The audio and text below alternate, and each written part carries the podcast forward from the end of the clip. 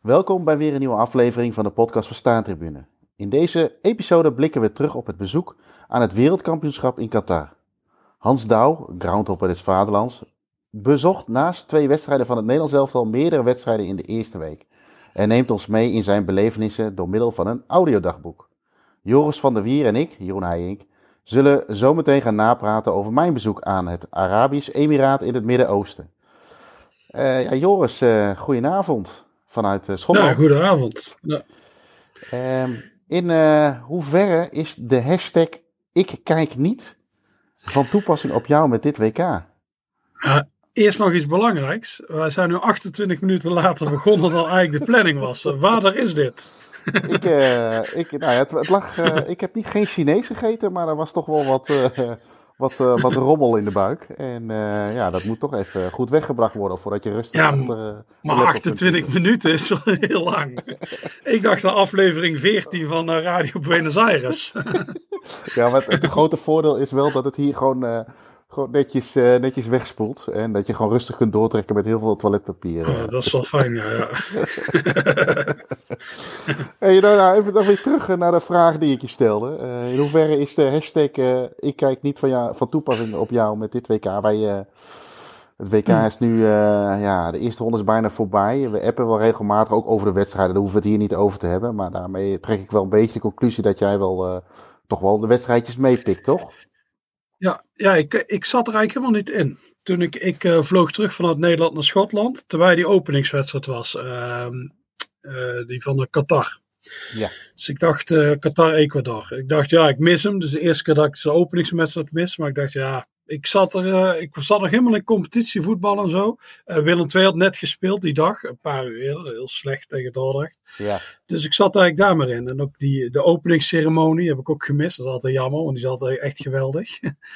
Dus uh, maar ja, de volgende dag, ik dacht, ik ga toch eens kijken, Nederland speelt. Dus uh, ik heb niet echt dat ik, uh, dat ik het niet wilde kijken. Ik zat er echt niet in. Maar uh, toen keek ik ook slechte wedstrijd. Maar langzaamaan kwam ik er wel een beetje in. Al die wedstrijden om tien uur s ochtends. Dat je eigenlijk, uh, ja, die zet ik dan aan. En op de achtergrond werkte ik een beetje. Dat is echt. Uh, en toen kwam er eigenlijk vrij snel in. Alleen die wedstrijden waar jij zat, weer allemaal 0-0. Dus die waren echt heel zwaar. Maar er zat ook wel. Meteen die stunt. Argentinië, Saudi-Arabië. Dat was natuurlijk meteen van wow, we zitten erin, uh, Japan, Duitsland. Dus uh, het voetbal is niet, ja, de kenners zeggen dan dat het niet goed is. Het is Champions, geen Champions League niveau las ik. Maar dat maakt mij niet zoveel uit. Ik, uh, een beetje, als er een beetje stunts zijn of leuke wedstrijden. Die 3-3 die, die bij Cameroen, dan zit ik er al wel in. Dus ja. ja, je bent een beetje zo aan die voetballers aan het volgen. Ja. Waar je er nooit van hebt gehoord. Echt, vroeger wist ik al die selecties ken ik uit mijn kop. Maar dat, is gewoon, dat heeft niks met dit WK te maken hoor. Dat is puur, dat ik niet veel. Als, ik, als ik Brazilië zie, nou, als ik het drie, te, drie qua gezicht ken, dan is het veel. Ja. Dat is echt heel raar. Dat, dat, zo, dat heeft toch iets te maken met als je jonger bent. En je helemaal zo in zit. En dat is nu niet meer, omdat ik ook geen Champions League kijk of zo. Ja, die uh, Vincentius of zo, die is dan heel bekend. Die is van uh, Real Madrid. Ja. Ja, maar die ken ik echt niet. Daar heb ik, Nee. echt, ik had geen idee hoe die eruit zag. Dus ja, net als Kenneth Taylor dacht ik dat hij een donkere speler was. Maar dat is gewoon een uh, witte man. die Nou, dingen. Daarover gesproken, jij noemt net gezichten van Brazilië. Uh, de gezichten die jij kent, wat vind je van die gezichten van die Brazilianen? Oh, oh dat is zo misselijk. Het snap, snapt niet hoe dat, dat kan. Dat, die koppen, dat is echt. Die Anthony, die nou bij Man United zit, die heeft zo'n misselijke kop. Oh, dat is echt om te kotsen. En die andere, nu kan ik hem ook weer niet uitspreken, die van Spurs, Richard Slon. Richard, Richard liet- Oh, wat een kop. Oh, ik stuur er nog niet jou. Ik wil eigenlijk een vlammenwerper pakken en die koppen gewoon verbranden. en die zijn zo misselijk, dat is echt niet normaal. Ik snap ook niet hoe dat kan. Dat dat continu is. Dat zo'n land continu van figuren met dit soort koppen produceert. Ja. Dat is echt uh, heel misselijk. Maar uh, ja, ik heb hem weer kapot geërgerd. En die, gelukkig, ik was die uh, wedstrijd van Brazilië aan het kijken. Toen kwamen ze 1-0 voor. Ah, ik trok het al niet meer tegen Servië. Dus ik had het afgezet. Gelukkig, want vlak daarna maakten ze die 2-0. Dus heb ik niets gezien. Maar nee, het is weer 1-0 ergernis met die gasten. Dus het is inderdaad alles uh, wat ze Schotland al, al, te zeggen, zeggen ze Abe, geen Abe Molenaar, maar anyone but England is voor mij anyone but Brazil en eigenlijk ook Portugal. Dus ja. uh, als die twee die winnen, dan uh, dan kan ik pas echt, als die twee eruit liggen, kan ik echt van het toernooi gaan genieten. Maar ja, we hebben net het schema gezien. Dit zal wel de finale worden, ja. Ik, kan ik heb in, 2000, in 2002 uh, heb ik bijvoorbeeld de finale niet gekeken. Toen had ik nog echt een hekel aan Duitsland. Ja.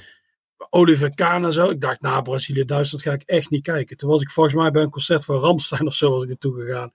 Dus uh, nee, dat was echt te veel. Zulke, zulke wedstrijden is niet te doen. Daar ga je alleen maar ergeren en dan... Ja, nee, dat is misselijk. Dus ja, ja dus over de kop hebben we nu gehad, ja. Dat is een mooi voorzetje. Dan wist je of ik denk daarop ging happen. Nou, dat heb ik gedaan, dus... Uh... Ja, hartstikke idee. Voor de mensen die toch nog een stukje de meest gehate voetballen deel 2 willen horen bij deze weer eventjes een, een rant van jou. Uh, ja, even terug naar, uh, naar, uh, naar het WK.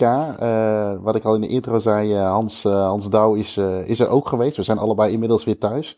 ik moet overigens enorm wennen aan de temperatuur. Het was daar ja, overdag toch wel tegen de 30 en s'avonds ja, 20, 20 plus. Dus het was wel prima toeven in de korte broek. En ik heb het nu voor het eerst die echte. Ik zit nu ook in mijn, in mijn kerstrui. Ik heb het gewoon echt koud. Maar goed, Hans die is, is, is thuis. Wij ja, je hebt het echt zwaar. Je hebt het vergeleken met de, met de bouwvakkers van de stadions heb jij het wel heel zwaar. Inderdaad. Met je airco. Ik zag die foto's wel met die airco's. Kom ik straks nog even terug op die airco. Uh, voordat oh, wij uh, uh, ja, op pad gingen, hebben Hans en ik al heel eventjes een stukje opgenomen. waarin we de voorbereiding voor, voor dit WK bespraken. laten we daar heel eventjes even naar gaan luisteren. Het is woensdag 16 november 2022. we zitten vier dagen voor de start van het, van het wereldkampioenschap 2022 in Qatar. Er zijn hoop uh, over te zeggen en hoop over te doen. Uh, ja, ik zit hier nu voor het WK even met, met Hans. Hans Douw, groundhopper des Vaderlands. Hans, goedemorgen. Goedemorgen, Jeroen. Ehm, ja, ehm, wij hebben met het Staantribune podcastteam een beetje na zitten denken over... ja, weet je, willen wij iets met het WK van Qatar doen? ja, dus ook eigenlijk de vraag waarom deze, deze podcast? Want het is natuurlijk eigenlijk niet echt iets uh, des staantribunes. Wij houden natuurlijk van, uh, als voetbalromantici, van oude meuk. Mooie stadions, uh, stadionvoer, een beetje fanatisme op de tribunes. ja, eigenlijk allemaal dingen die we waarschijnlijk in Qatar in ieder geval op een andere manier gaan beleven. ja, hoe, hoe kijk jij daar eigenlijk tegenaan, Hans? Ja, exact hetzelfde, Jeroen. Het is, het, laat ik zeggen, dubbele gevoel dat, dat overheerst op dit moment. Hè, aan de ene kant is er een enorme zucht om, om, om die wedstrijden in die stadions naar te zien. En aan de andere kant uh, uh, is alles wat ze zeggen over de, over de mensenrechten en over de, de normen en waarden in dat land. dat geeft natuurlijk een heel ongemakkelijk gevoel. Want dat, dat, dat is natuurlijk gewoon ook zoals het in de pers komt.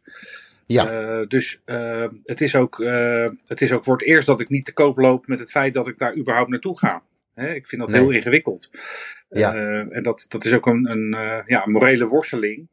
Ja, en tegelijkertijd ga ik wel. Hè. Het is ook een beetje wat, wat Amnesty International zegt. Uh, van, we moeten er wel naartoe, met z'n allen, maar we moeten het er wel over hebben. Ja. maar goed, mensen die een andere afweging maken en die ook, een, die ook wat vinden van het feit dat ik er naartoe ga, dat begrijp ik ook. Dus daar, daar ga ik ook niet mee in discussie, want ik begrijp dat. Hè? Dus nee. sommige mensen die zeggen we ja, als het zo mis is daar, dan moet je er ook niet naartoe gaan. Nou, daar heb ik begrip voor. Uh, nou is het zo dat ik natuurlijk ja, zo gek van voetbal en van stadions ben dat ik een andere afweging maak. Ja, nou ja, ik kan me daar wel, uh, ik kan me daar wel in vinden. Uh, wij zijn overigens, misschien moeten we dat ook maar meteen eventjes wegtikken. Wij zijn niet een van die 50 supporters hè, die op de kosten van de Emir richting, uh, richting het Midden-Oosten gaan. Nee. Uh, dus uh, wij hebben niks ondertekend of iets dergelijks. Ook overigens, ik heb überhaupt het aanbod niet gehad. Dus daar valt ook niet zo nee, over na te denken. Nee. Gelukkig maar dat we dat ook niet, daar hoeven we ons, ons niet over uit te spreken. Maar voor mij is het ook het, het, ja, het blijft toch een, het blijft toch een WK. Um, Eén keer in de vier jaar, beste voetballers van de wereld. Tenminste, de meeste beste voetballers van de wereld, die zijn er. En dat is voor mij nog echt wel het argument om ook die kant op te gaan. Maar ik denk dat je het uitstekend verwoord, uh, verwoord hebt net. Uh.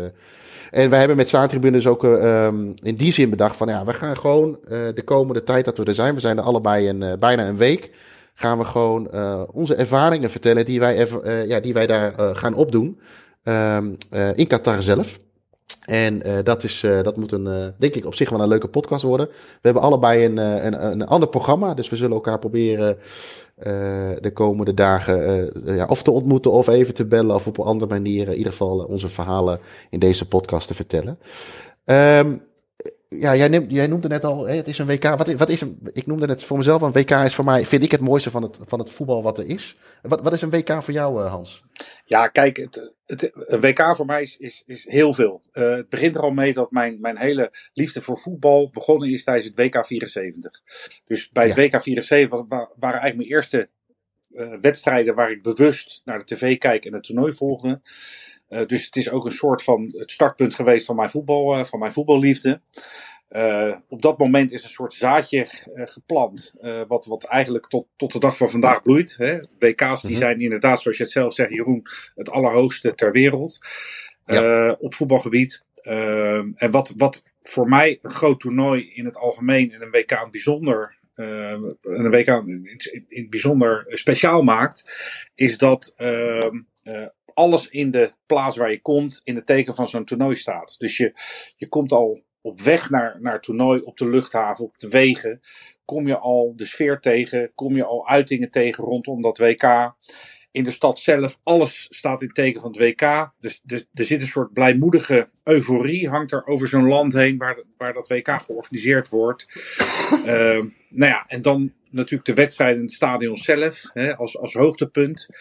Uh, dus eigenlijk het bezoeken van zo'n groot toernooi en zo'n WK, dat is in feite één één groot, uh, nou ja, één groot voetbalfeest. Van, van ja. begin tot het einde. Niet alleen de, de wedstrijd van 90 minuten, maar alles eromheen.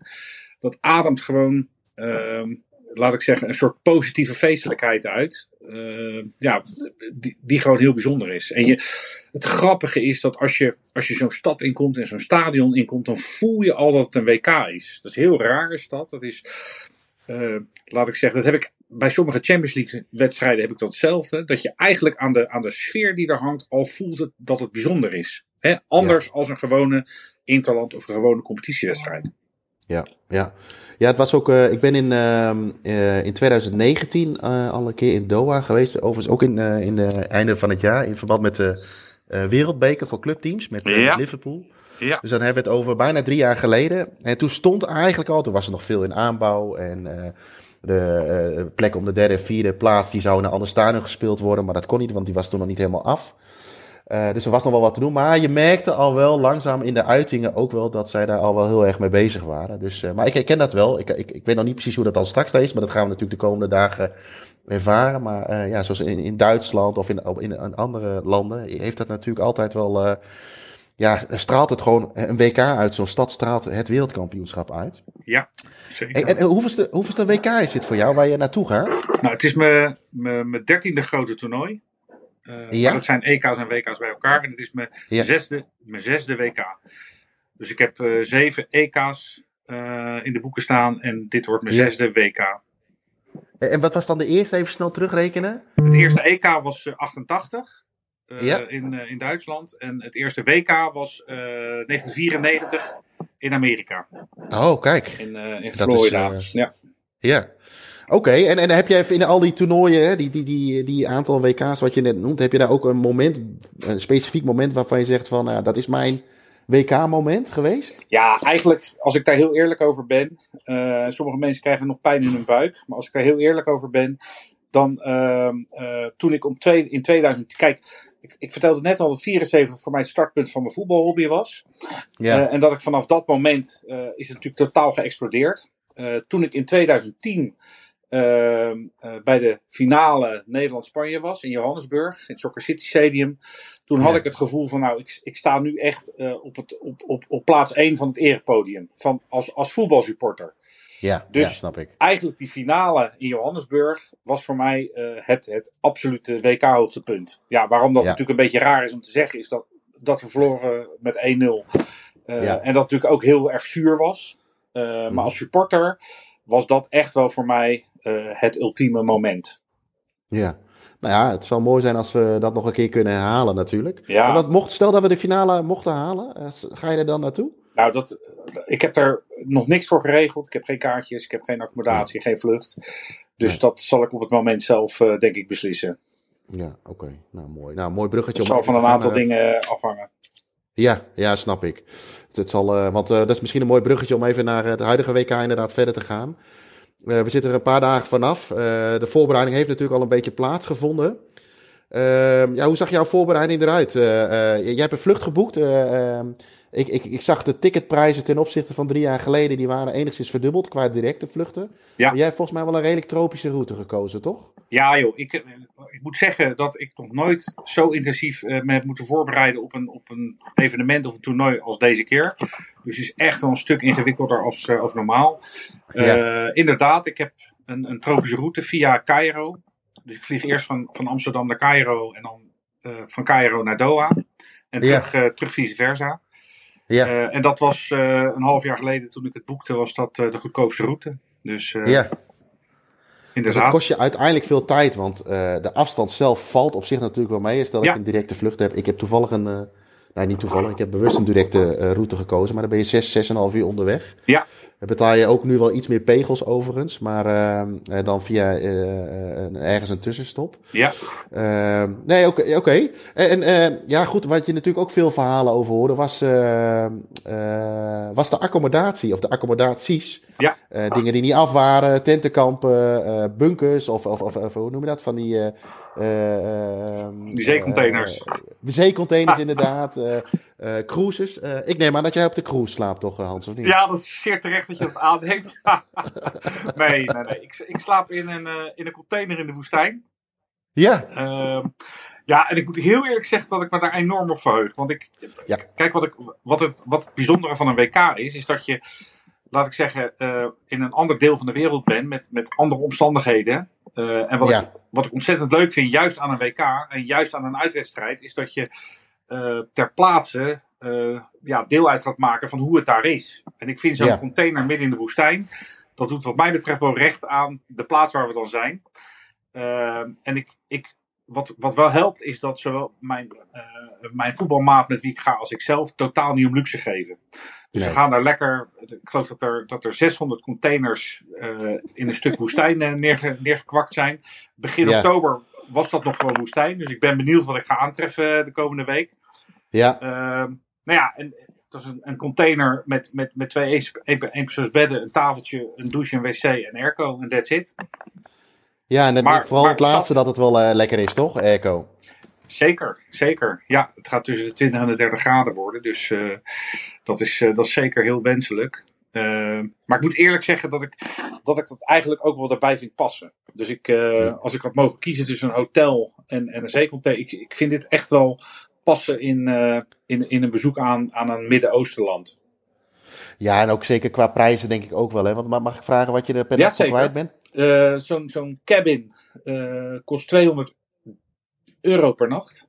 Eh, Voor twee dus- personen. Voor twee personen, dus dat is 100 euro per persoon per nacht. Ja. En we zijn zes nachten, dus dat is 600 euro. Nou ja, voor wat Ja. je ervoor krijgt is het natuurlijk absurd duur. Ja. Maar het is het goedkoopste wat ze hadden. dus eh, dat was snel eh, Oké. beslist. Nou, ik, ik ben wel benieuwd. Ik, misschien, mocht de tijd er, zijn, dan, want, want- het, het ligt allemaal natuurlijk redelijk centraal. hè. De Ja. liggen allemaal wel redelijk op reisafstand. En dat geldt voor de accommodaties volgens mij ook wel. Ja, daar kom ik, eh, wil ik wel even een keer kijken nemen. Mochten de programma's dat toelaten, dan lijkt me dat wel leuk. Dan kunnen we daar eventjes een keer even een eh, kop koffie drinken. lijkt me superleuk. Ik, ik zit zelf in een. eh wat, je moet ehm, die accommodaties allemaal via de officiële weg Ja. eh, eh, boeken. Hè? Je moet ook een HJA-kaart, dat is eigenlijk zeg maar je visum voor de periode dat wij het land in mogen. Ja. Wordt dat je visum en dat je ook de stadions binnenkomt en volgens mij ook openbaar vervoer. Ja. Eh, ja, wij hebben toen gekeken. eh, ik, wij hebben het niet zo heel eh, lang geleden nog geboekt. Eh, omdat we ook zagen van, eh, nou ja, met de prijzen en dat soort dingen, de- daar zaten we nog wel een beetje over te twijfelen. Ja. En, maar toen kwamen wij eh, een, een, een achttal accommodaties tegen. En allemaal uit verschillende, ehm, eh, op verschillende locaties. Elke beschrijving was hetzelfde. En ook alle foto's waren hetzelfde. Dus wij zijn ook wel benieuwd wat we daarin aantreffen. Wij hebben, ja, als het goed is, ook een accommodatie. Drie bedden, eh, een douche en eh, volgens mij nog keukentje en airco. Dat moet het zijn. Ja. En eh, ik denk dat wij ook iets van 100 euro per persoon per nacht kwijt waren. Dus, Ah, maar ook dat is weer die, ja, weet je, het maakt het ook wel weer spannend met alle verhalen die, je die je hoort, wat we daar gaan aantreffen. En het mooie overigens aan die Haya-kaart is, ik weet niet hoe het jou... heb jij hem in één keer gewoon goed kunnen aanvragen? En, en nou, een foto kunnen maken? Er was nog wel gedonder met die foto, want die accepteerde ze in eerste instantie niet. nog een keer ingestuurd en toen pakte, ze, pakte die wel. En ik moet eerlijk zeggen, Jeroen, dat in 2018 in, in Rusland, ook zo'n fijn land uh, hadden ze eigenlijk ook al een soort Haya-kaart. Dus ook een, een, een, uh, een, een, een supportersvisum waarmee je zowel het land inkwam, het stadion inkwam, als ook uh, vrij reizen had binnen, binnen het metronet van, van, van Moskou. Ja. dus in feite is dit een soort nou ja, variant erop. alleen dit is de ja. digitale variant. Toen was het nog een, een, kaart die om je nek moest hangen. maar oh, nu is het echt een, een app. Eh, dus ja, bekend fenomeen. Maar ja, goed, wel lastig inderdaad om hem aan te vragen. En dat ging, dat ging in twee instanties, maar toen, uh, toen was het ook wel oké. Ja, bij mij uh, lag de grootste uitdaging om het maken van een foto. Ja. Uh, nou ja, goed. voor de mensen die het niet weten, maar mijn afkomst is ergens uit Azië.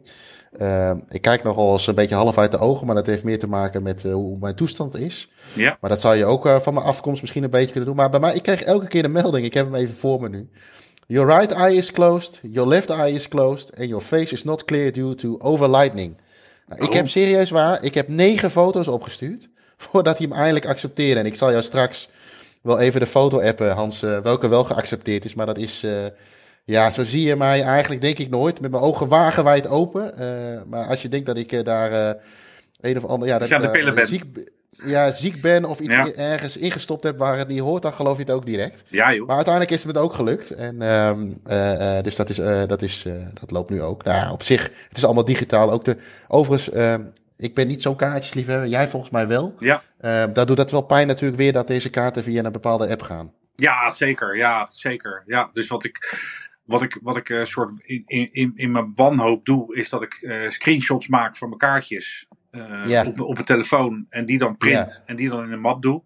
Maar het is natuurlijk, uh, ja, het, dat is natuurlijk nep. Dus ja.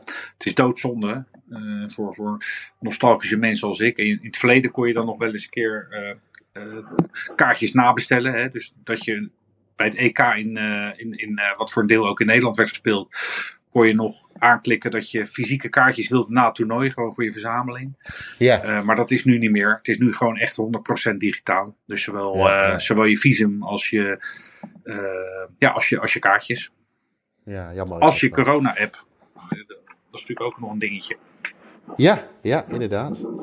hey, um, gaan we even afronden de voorbereiding. nog eventjes kort, welke wedstrijden ga je eigenlijk allemaal? Nou, ik ga naar, naar de, de eerste twee wedstrijden van Nederland. Dus uh, tegen Senegal en tegen Ecuador. Ja. En dan tussendoor ga ik nog naar USA Wales, naar Argentinië, ja. Saudi-Arabië, naar Spanje, Costa Rica en naar Portugal, Ghana. Dus dat zijn zes oh, wedstrijden in vijf dagen in vijf stadions. Lekker man. Ja. Uh, bewust nog gekeken naar dat het allemaal in verschillende stadions is, denk ik. Ja, je hebt ja. De, de, de, twee wedstrijden van Nederland, die hebben we gewoon via de KVB geregeld.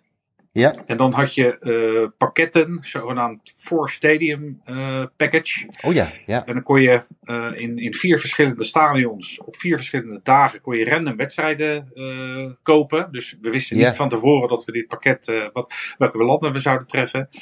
Ja. Nou, die hebben we ook toegewezen gekregen. ja, en, en, tot ons grote geluk bleken er wedstrijden van Argentinië, Spanje en Portugal ja, tussen te zitten. Maar, dat, goed. maar dat was dus puur random. Dus zo is tot stand gekomen. Nou, gaaf man. Ja, wij hebben inderdaad ook de, de eerste twee van Nederland. Uh, ik zit, we hadden, ja, we hadden wat, wat gedoe met kaarten. Eén iemand was vergeten aan te vragen. Dus uh, we hebben uh, wat kaarten voor het vak zelf, maar ook voor de neutrale tribunes. waar ik dan op ga zitten. Uh, maar we hebben daarnaast Denemarken, Tunesië, Marokko, Kroatië en Zwitserland, Cameroen. Wij hadden niet zo'n pakket gekocht. Ik wist niet dat het was, want anders hadden we dat ook wel kunnen doen. Maar wij hebben na de, de General Sale hebben we gekocht. Daar heb ik geloof ik ook 16 uur over gedaan om eindelijk wat kaarten te kunnen halen. Maar uh, ja, we gaan daar nog wat, uh, wat proberen. Dus nou, we gaan het wel zien. We gaan het lekker meemaken.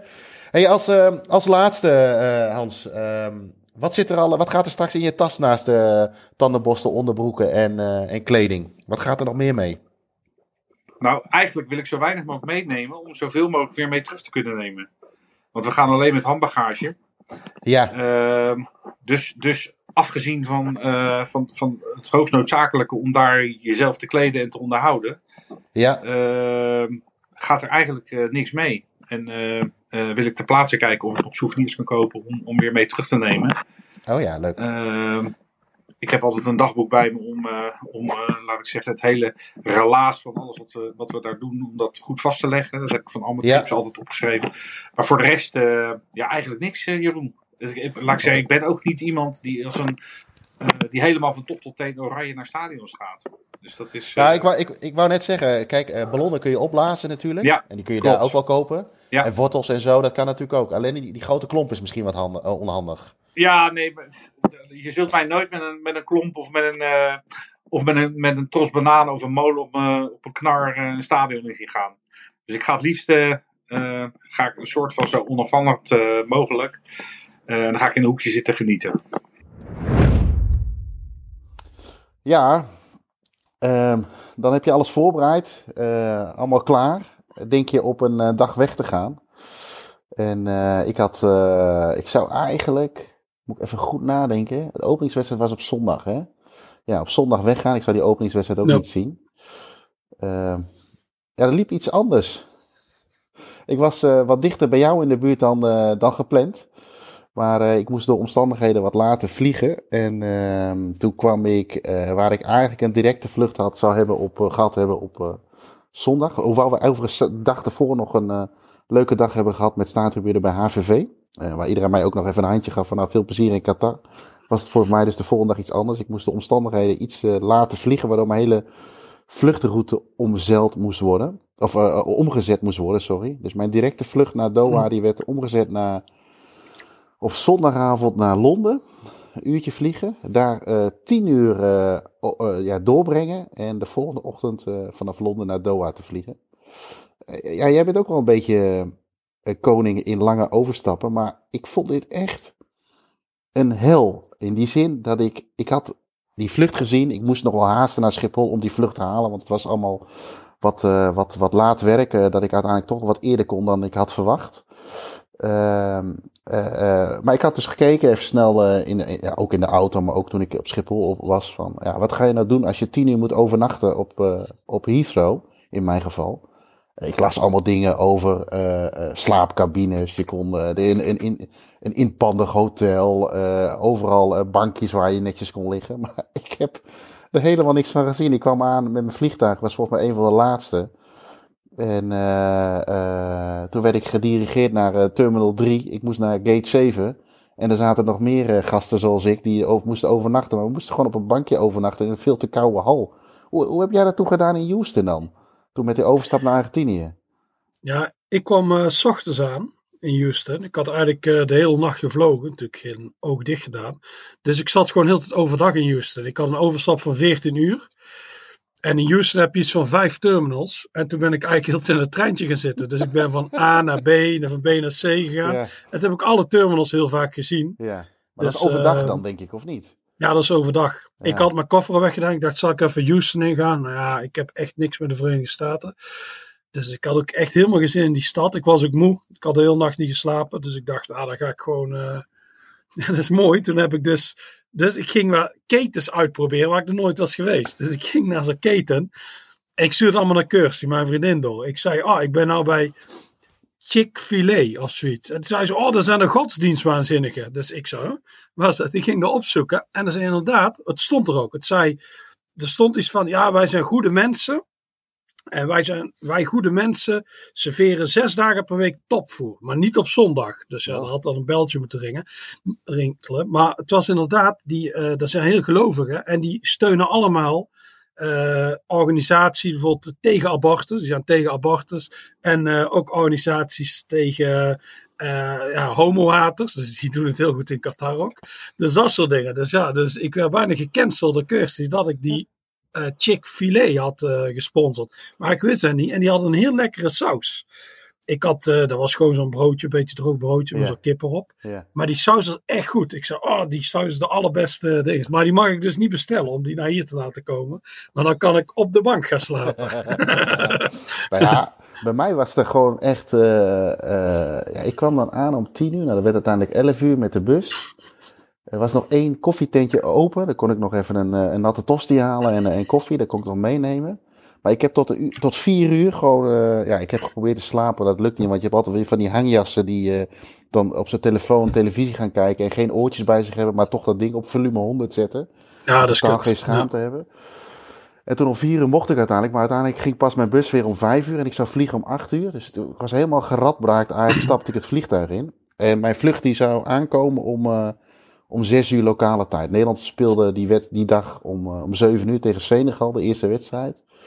En ik, had, eh, ik, ik, ik was eh, met twee vrienden, die waren er al. En eh, ik had gevraagd van, goh, weet je, waar is het appartement? Hoe lang is dat rijden? Nou, was drie kwartier met openbaar vervoer. Ik denk, nou, weet je, ik, ehm, ik zit een beetje met mijn trolley en met mijn bagage. Ik zeg, ga dat koffertje wegbrengen. Ik had al een beetje voorgenomen dat ik de eerste helft zou missen. Ik denk, maar goed, ondanks alles, ik had eigenlijk niet meer verwacht dat ik die wedstrijd zou kunnen pakken door die omstandigheden. Dan maar een tweede helft. En eh, toen gingen we ook nog vertraagd weg, drie kwartier te laat weg. En toen dacht ik, nou, dat is, eh dat is kut. Maar goed, een, een vliegtuig heeft altijd wat speling, geloof ik, hè, met de tijd die ze landen. En eh, toen landde ik echt, ehm, ja, wat zal het zijn? Iets voor zessen. En toen ben ik, moest hij nog een stukje taxi en ik kwam eigenlijk vijf over zes het vliegtuig uitzetten. Ja, iets over zessen. Ik denk, nou ja, goed, weet je, ik ga rustig even mee. Maar alles, ik ben drie jaar geleden naar Qatar geweest. Toen met de Wereldbeker, met, eh, met Liverpool. Een hele belangrijke prijs overigens, de Wereldbeker voor clubteams. Nou ja, wordt nog wel eens onderschat.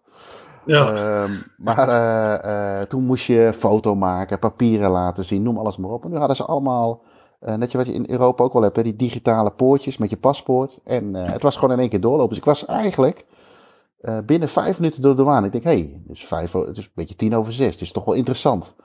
Ik had op een gegeven moment eigenlijk al besloten, want ik had iets gelezen over dat je eh, eh, strollers, kinderwagens bij de stadions kon, kon laten opslaan. Ik denk, misschien willen ze mijn koffer ook wel pakken. Dus ik denk, nou, nu wordt het spannend. Dus ik er doorheen. overal daar overigens nog bij lounges lopen leuren of ze mijn koffer niet wilden aannemen. Maar die dachten natuurlijk ook van, ja, weet je, een, eh, een Aziat die een koffer hier neer wil zetten, misschien is dat wel dubieus. Dus niemand Nee, dus- wilde dat ja. eigenlijk aan. Dus toen vond ik uiteindelijk bij het metrostation vlakbij het hotel, eh, of eh, vlakbij het vliegveld, een, een, eh, ehm, een storage, een luggage, hoe noem je dat? Opslagplek voor, voor bagage. Nou, die had de dingen al half dicht, dus die ging eigenlijk al dicht. Of in ieder geval had ze voor met pauze of iets dergelijks. Zeker, goh, wil je me toch nog met mijn koffer aannemen? Want ik heb nog drie kwartier. En dan eh, kan ik, kom ik hem na de wedstrijd weer ophalen. Nou, kon allemaal veel te duur waarschijnlijk. Ik kon toen nog niet omrekenen, maar ik zal er waarschijnlijk wel iets van 50 euro voor betaald hebben of zo. Dus ik moet, maar ik, ik, was helemaal in trainingsbroek, trui, een beetje warme kleding, omdat het hier natuurlijk een stervenskoud is. Dus ik moest me nog even omkleden daar. Dus ik eh trui uit, broek uit. En ik stond ik daar in mijn boxshort om nog even mijn, eh, mijn kaas op mijn hoofd te doen, wortels in de oren, oranje shirt. onzedelijk gedrag. Ja, maar ik dacht later nog, ik, denk, ik zag die gasten wel kijken, wat is dit voor gek gedrag? Maar goed, uiteindelijk, eh, lang verhaal kort, ik eh, moest wel even haasten. Ik heb een eh, taxi gepakt en ik kwam eh zeven uur bij het stadion aan. Het stadion lag gelukkig heel dicht bij het hotel. Ik was dus mijn koffer kwijt, of eh, bij het vliegveld. Koffer kwijt en eh, toen konden we naar binnen. Eh, nou ja, goed, eh, het was rustig, maar toch was het toch wel een chaos. Want ik kwam bij een poort, mijn poort was weer niet goed en noem alles maar op. Maar eh, uiteindelijk tien minuutjes gemist. Dus dat was wel, was wel, wel grappig. En dan kwam ik uiteindelijk het Altumama stadion binnen. En kon ik rustig zien. En ik heb volgens mij was een van de eerste kansen, was dat niet de kans van Frenkie de Jong of zo, die die heel laconiek probeerde binnen te werken. Die heb ik nog gezien. En dat was volgens mij binnen de 10 minuten. Dus ik heb Ah, best ja. wel eh, geluk gehad. Dus het was eigenlijk een dag dat dat- alles mee zat. Ja, dat telt hij wel, ja. Ik heb, ik heb alleen geen programmaboekje. Ai, dat was toch lastig. Maar het was allemaal wel. eh, eh, ja, wat ik wel veel heb gezien is. het is allemaal wel heel erg over. Ja, hoe zeg je dat? Ik weet niet of het Nederlands is. Overgecontroleerd of overgeorganiseerd. Hè. Er staan overal mensen die je de weg wijzen. Terwijl. Stel dat je een bocht naar rechts hebt en je kunt helemaal niet links staan. Toch zo iemand met zo'n groot handschoen, met zo'n grote schuimhand, zeg maar. Je moet hier toch naar links en je moet hier Ja, toch naar rechts. En, uh, maar goed, dat was nu wel handig, omdat ik natuurlijk in één keer naar binnen kon. En uh, kon ik ook daarna met de eerste helft, uh, om even een bruggetje te maken, rustig even het stadionvoer testen. wellicht wordt dat ooit een keer een onderwerp in het rubriekje stadionvoer ja, in een van de magazines. Zou zomaar kunnen. ja. Maar ja, het was eigenlijk alleen maar kipsfarma en... Er was, ze hadden hotdogs, ja, weet je, koud, koud vreten. En ook van die, ja, ik weet niet hoe je het uitspreekt, maar fatayer of zo. Dat zijn een beetje van die pide broodjes. En dan hadden ze drie varianten met vlees, kaas en uh, spinazie. Nou, die laatste heb ik niet gehad. Ik denk, ja, wat moet je nou met... Oh, verrassend. de gezonde, de gezonde versie wordt weer weg. En, uh, nou, maar goed, dat was allemaal, uh, was allemaal prima te doen. Dus dat was een, ja, was een prima eerste dag. En het mooie was, ehm, ja, ik weet niet, ook, ik weet niet hoe jij ook aankijkt. Ik heb natuurlijk Landenvink Qatar, nou, die goed, die had ik dan al, maar die kwam er nu met een nieuw stadion bij. Um, is, de meeste mensen die vroegen van, nou, wat ga je doen, Nederland zelf te kijken? Ja, en, ja, en hoe, hoe is dat dan zonder alcohol? En toen had ik eigenlijk op de heenweg in het vliegtuig, ik had, ik had wifi in het vliegtuig, had ik via wat tweets um, gevonden dat de Engelsen in een pub zaten in Doha. Alleen die gast die was niet zo heel open over waar dat dan was. Maar uiteindelijk had een van die maten had dat ook gezien. Ik dacht, hey, verdomd, dat moet dezelfde zijn. En dat bleek de uh, Red Lion pub te zijn. En dat zat in. Origineel naam. ja, dat zat in een, uh, ja, in een hotel. En, en die had wel een licentie om te verkopen. En uh, uh, ik, ik mocht overigens eerst niet naar binnen. En mijn maten die waren al naar binnen. Ik kwam iets later. Nee, jij mag er niet in, want je hebt niet gereserveerd. Ik denk, nou, wat nou weer voor gelul? Dus uh, ik had al bijna, ik heb denk ik een half uur buiten gestaan, heel veel lopen lobbyen. En nee, nee, je mag niet naar binnen. En toen dacht ze, ja, je hoort bij mij. En de, de, er kwam al een manager aan, maar die gast die was dusdanig strontvervelend. Die had gewoon geen zin om mij binnen te laten. Maar eenmaal boven was En waarom niet? Eh, ik denk omdat ik een bril droeg of zo. Ik weet het niet. Ik geen idee. Maar ik, was, ik was niet eens. Net zoals vaak uh, uh, mensen bij disco's in de jaren negentig dan uh, sportschoenen droegen. Ja, dat dat ook niet mocht, hè? Nee. En toevallig iets meer pigment hadden dan de andere mensen die wel binnen mochten. Ja. En er gingen ook mensen echt langs mij heen. En ik zag die gozer ook echt genieten van, van dat hij ja, mij een beetje zat te irriteren. En ik werd met een minuut een beetje ja, op, opgefokt. Want ik had natuurlijk weinig geslapen en ik wilde graag naar binnen en ik wilde gewoon mijn biertje halen. En ik wist nog helemaal niet hoe het eruit zag. Maar uh, nou, uiteindelijk, uh, met veel pijn en moeite, heeft hij me toch binnengelaten. En uh, naar boven, dat was op de tweede verdieping in een hotel. En die hadden dan een licentie, maar het is overal in hotels of plekken waar je bier kunt drinken, is het eigenlijk, zolang het maar niet zichtbaar is, voor het straatleven. Dus je zult het nooit op een begane grond zien met, met ramen open en dat soort dingen. Maar we kwamen dus binnen. En uh, nou, omdat ik al later binnen was, na twaalf, uh, moest ik ineens bonnetjes kopen. Omdat het bier was uitverkocht en ik kon alleen maar uh, noemen ze spirit of zo. In ieder geval, in ieder geval sterke drank kopen. Ik denk, maakt niet ja. uit, ga naar binnen. Maar het was gewoon echt een pub waar ik denk wel een paar honderd man in kon. Op een tweede verdieping. En allemaal tapjes, eigenlijk zoals je de pub bij ons, ja, of bij jullie dan met name ook kent. Uh, kon je gewoon bier halen, eten en uh, nou ja, allemaal wel iets prijziger dan, uh, dan in Nederland. Maar ik denk een, een tientje tot 15 euro voor een biertje. Maar ik kon Guinness halen, ik kon cider halen, ik kon Budweiser met alcohol halen. Dus het was een groot feest. En het was nog niet zo druk, omdat het natuurlijk begin van het WK was. Ehm, en ja, dan konden we op die manier gewoon lekker ons pintje pakken. Nou, zat het wel maar vol, zit er helemaal vol met toeristen of zit er ook stiekem Qatari te drinken? Nee, het was alleen maar, alleen maar toeristen. In dit geval waren het vooral uh, Engelsen en, en Welshmen kwamen we heel veel tegen. Uh, maar ook bijvoorbeeld niet, uh, daar wil ik overigens niks mee suggereren, maar ook niet iemand van Senegal of vanuit, vanuit Ecuador. Het waren met name de Britten die daar zaten. en wij dan. Ja, en ja, die zoeken dat toch een beetje op. En ja, goed, je, je moest het ook een beetje weten. Want ik zag later ook wel wat, wat berichten op Twitter. Dat heel veel mensen toch wel een beetje op zoek waren. Die hier nog niet van wisten. En gaandeweg de week dat we er zaten, waren die wachtrijen voor die toko alleen maar langer. Moest je echt reserveren om binnen te komen. Dus, uh, ja. Dus ben je nog steeds uh, geweigerd? Of uh, de, daarna kwam je wel gewoon binnen? Nee, daarna kwam ik wel, wel gewoon binnen. Dat was geen probleem. Als je maar op tijd was of als je maar gereserveerd had. Als je niet gereserveerd had, dan had je het later op de avond ook moeilijk. Dus ik denk dat ik gewoon een beetje ik ga er nog maar steeds een beetje vanuit dat ik gewoon pech heb gehad dat ik niet direct uh, niet naar binnen kom. Nou, die taxichauffeur komt er niet in. nou, uh, dat is wel een mooi verhaal. Uh, ik weet niet welke wedstrijd dat was. een paar dagen later. Je hebt natuurlijk in die stadions komen. nou ja, je hebt de supporters van de landen. nou, ik had iedereen bij Senegal dat die gasten ingevlogen werden door de Senegalese voetbalbond. En dat ze daarna de avond daarna meteen met het vliegtuig terug weer moesten gaan. Net zoals met, een beetje met de Argentijnen, met de Barabrava's. Die werden ook al ingevlogen. Op de kosten van de bond. En, eh, maar goed, toen ben ik naar Portugal, Ghana geweest. En toen liep ik naar buiten, wilde, zocht ik een taxi. En, maar je hebt natuurlijk ook veel, veel lokaal volk wat ging. En die lopen allemaal in die uh, typische klederdracht. De, ja, zeg maar, de jurken, om het maar even zo te noemen. Met, uh, met, uh, ja, met, de met de doeken op hun hoofd. En ehm, ik liep naar buiten en er liepen twee, drie van die gasten liepen een beetje met mij tegelijkertijd op. En die kwamen op een gegeven moment naar me toe lopen. Are you a taxi? Are you a taxi driver? Do you, uh, can you drive us to the, to the city? Ik zeg, hè, wat? Die gasten dachten dus, omdat ik, die dachten gewoon dat ik een taxichauffeur was. Waarschijnlijk alleen omdat ik een, uh, ja, vanwege mijn, uh, mijn, uh, mijn uiterlijk. Die, hey, you're not a taxi driver? No, no, can you drive? Dan maakt hij zo'n beweging met het, van, van het stuur. Ik zei, nee, nee, ik heb ook een taxi. Oh, oh oké. Okay. Dus die gasten die zijn gewoon die kijken gewoon naar uiterlijk en dan vragen ze gewoon of iemand een taxichauffeur is of zo. Dus, ja, dus het is niet zo woke daar. Nee, nee, nee. Ja, volgens mij hebben we het ook wel een paar keer gezien en gelezen. Ehm, het is gewoon volledig tegenstrijdig, ten op, of nee, tegenoverstellen van wat wij hier hebben. Dat we hier, ja, misschien moeten we niet helemaal de diepte gaan, maar af en toe een beetje doorslaan, laat ik het dan maar zo noemen. En daar hebben ze gewoon maling aan. Ja, en daar, ergens moet je een middenweg in zien te vinden volgens mij. Maar daar hebben ze, dat, dat ga je daar niet vinden. Dat gaat er ook niet komen. En dan kunnen wij nee, stoel met een speldje opkomen. Maar dat, heeft, dat maakt totaal geen indruk. En ik heb ook best wel veel mensen gesproken, zeg maar niet West-Europeanen. Niet dat je dat met elke Mexicaan en met elke Afrikaan erover gaat hebben. Maar het speelt helemaal niet bij die gasten. Het is gewoon, uh, het is echt een, een West-Europa dingetje. Ja, ja, dat weten wij nog toen wij in Argentinië waren. Dat speelt ook echt totaal niet. Je ziet ook inderdaad in Zuid-Europa leeft ook echt totaal niet.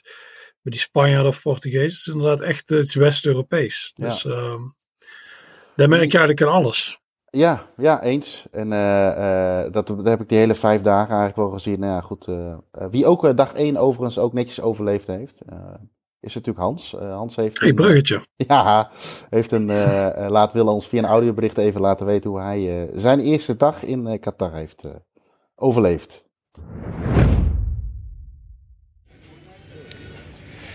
Het is dinsdag 22 november. Hier Hans Douw voor Staantribune. Ik zit op dit moment op een terrasje in de Free Zone de Free Zone, dat is een, uh, een uh, complex met een paar duizend containers. Waar fans van over de hele wereld slapen. Uh, en die allemaal naar het WK gaan. het is hier een drukte van belang. Voor mij staat een rij van tien mensen waar zes verschillende nationaliteiten vertegenwoordigd zijn.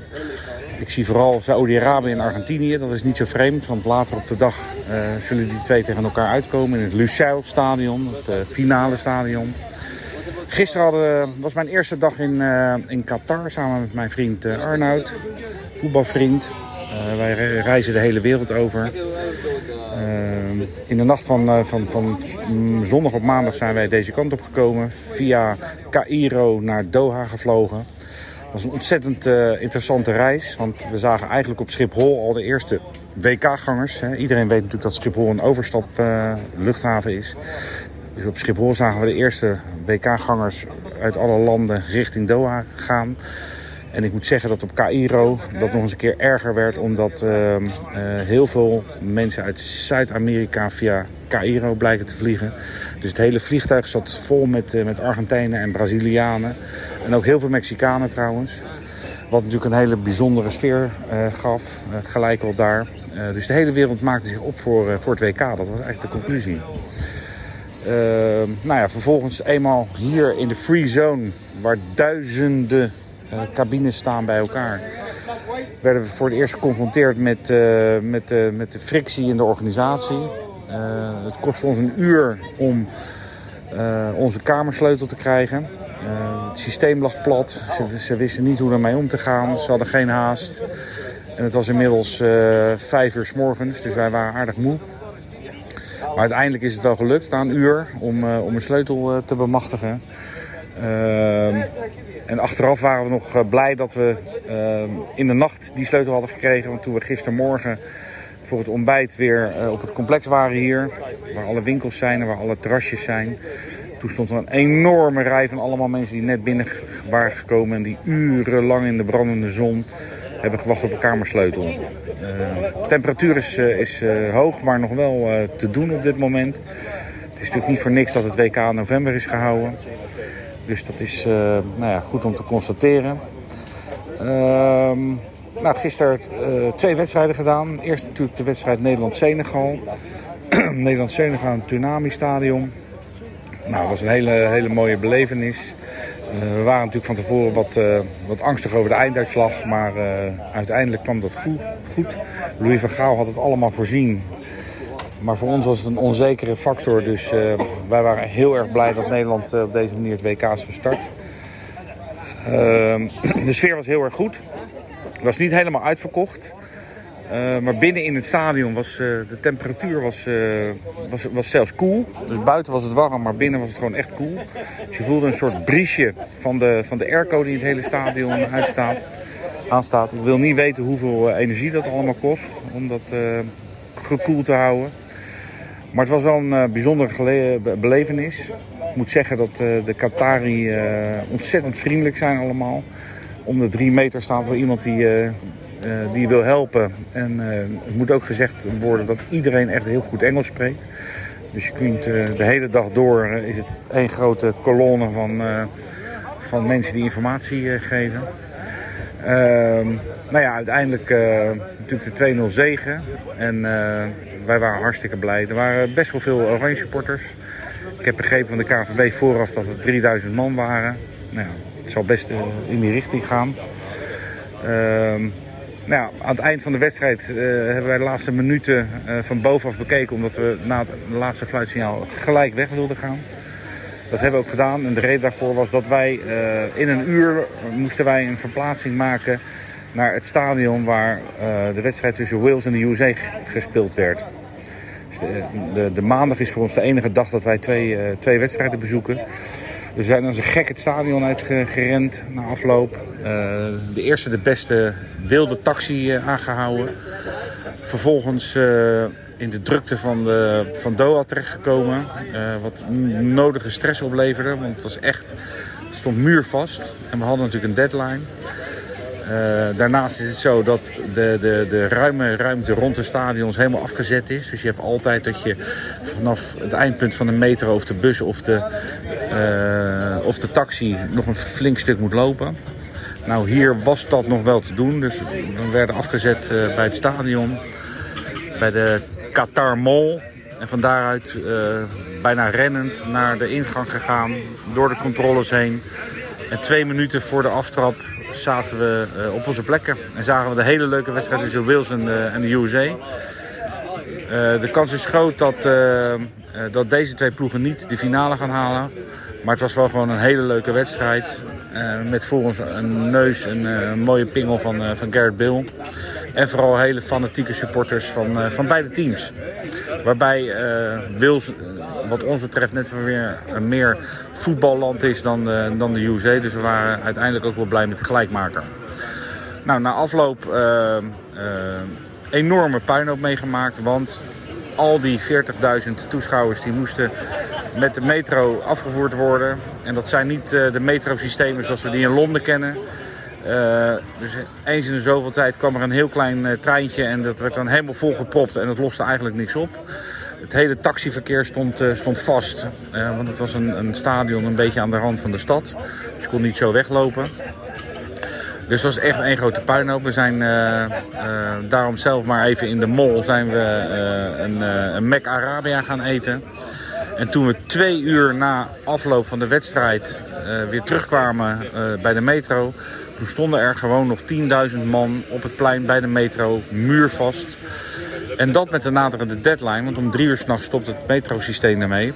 Dus dat was echt een enorm probleem. Er zat helemaal geen beweging meer in. Toen zijn we uh, over een hekje heen geklommen. We zijn naar de snelweg gelopen. Daar kwamen we uh, drie uh, mensen uit het Midden-Oosten tegen die ons wel wilden helpen. Die een Uber-app hadden. En die vervolgens voor ons een Uber hebben geregeld. En zo hebben we ons uiteindelijk hier, hier weg weten te organiseren. Maar of die 10.000 mensen nog uit hun bed hebben gezien vannacht, dat, dat betwijfel ik ernstig. Afijn, het is ons gelukt. We hebben een korte nacht achter de rug. En inmiddels zitten we in de, in de free zone zitten we weer aan de koffie. En uh, maken wij ons op voor de wedstrijd van vandaag tussen Argentinië en Saudi-Arabië. Het weer is goed, de sfeer is goed. Iedereen is heel erg blij en happy hier. En het is echt een groot voetbalfeest. maar je zou ook kunnen, je kunnen afvragen of het organiseren van het WK niet een maatje te groot is voor dit soort landen. Nou, daar is natuurlijk ook heel veel over gezegd en gezwegen. Ehm, maar vooralsnog uh, hebben wij een goede tijd hier. Dit was uh, mijn bijdrage voor deze dinsdag. En uh, op naar de volgende bijdrage, op naar de volgende wedstrijd.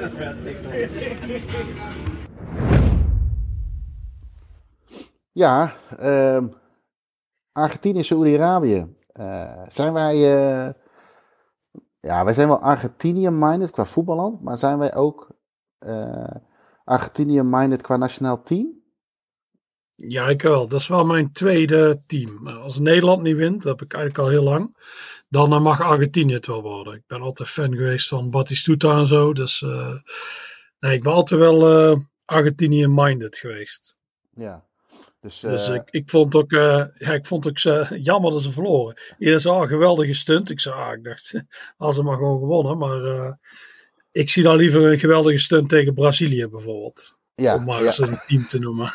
om maar, of Portugal, om nog maar een team te noemen. Ja, uh, maar de support is natuurlijk ook altijd mooi. Wat je zei toen straks, die uh, Barra Bravas waren ingevlogen. Ik had al gezien, het zijn er onder andere ook van Nueva Chicago. Dus uh, die gast van Nueva Chicago die ik ken, die is daar heel enthousiast over. Die zegt, ah kijk, daar zijn ze. Berazatugui zitten. Dus het zijn niet alleen maar de grote clubs die ze hebben ingevlogen. Nee.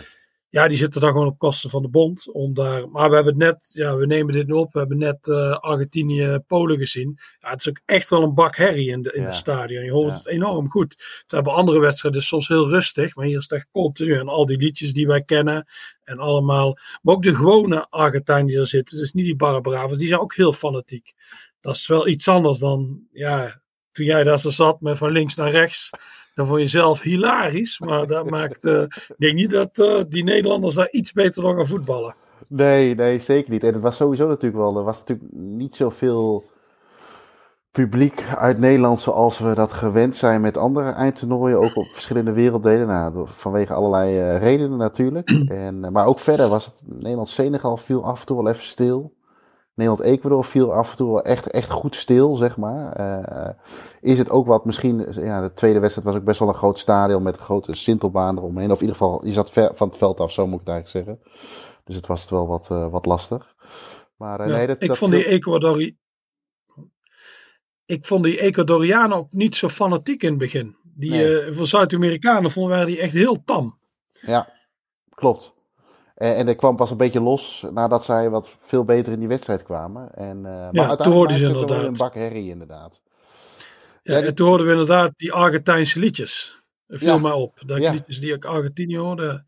Ja, bij Senegal dat was gewoon uh, kleintje pils. Allemaal drummen. En heel erg whiteface. Dus allemaal van die gasten die hadden zo wit. Die hadden zich wit gesminkt. Dus ja, dat was ook uh, bijzonder, laat ik zo zeggen. dus ja. Ja, maar zoals ze zeggen, Senegal is niet woke, dus dat maakt ze echt je nee, fuck uit. Die, nee. die swing, doen gewoon swing op en dat boeit ze niet. Maar het is altijd wel leuk om te zien natuurlijk. Uh, al die Afrika, die, uh, ja, niet de Noord-Afrikaanse landen, maar eigenlijk de rest. Dus uh, wat ja, vroeger ja. donker Afrika werd genoemd. Die Ghanese, die Cameroenezen en die Senegalezen. Dat is altijd wel het ziet er wel bijzonder uit. Dan zie je zo'n gast met zijn leeuwenkop en voor alles, allemaal feesten en zo. Waar, dus, uh, waar Kuifje vroeger naartoe ging, zeg maar. Die, die ja, ja, Kuifje in donker Afrika. ja, nou ja, wij hebben maar die, die moet er altijd wel wat bij zijn, dat soort landen, vind ik. Want, ja, die, uh... ik heb uh, heel, dat was geen bewustzijn, maar ik heb Senegal gezien, Ghana, Tunesië, Marokko. mis ik er dan nog eentje? Cameroen? Cameroen. Dus uh, vijf, uh, ruim, ja, vijf landen, zeg ik dat goed?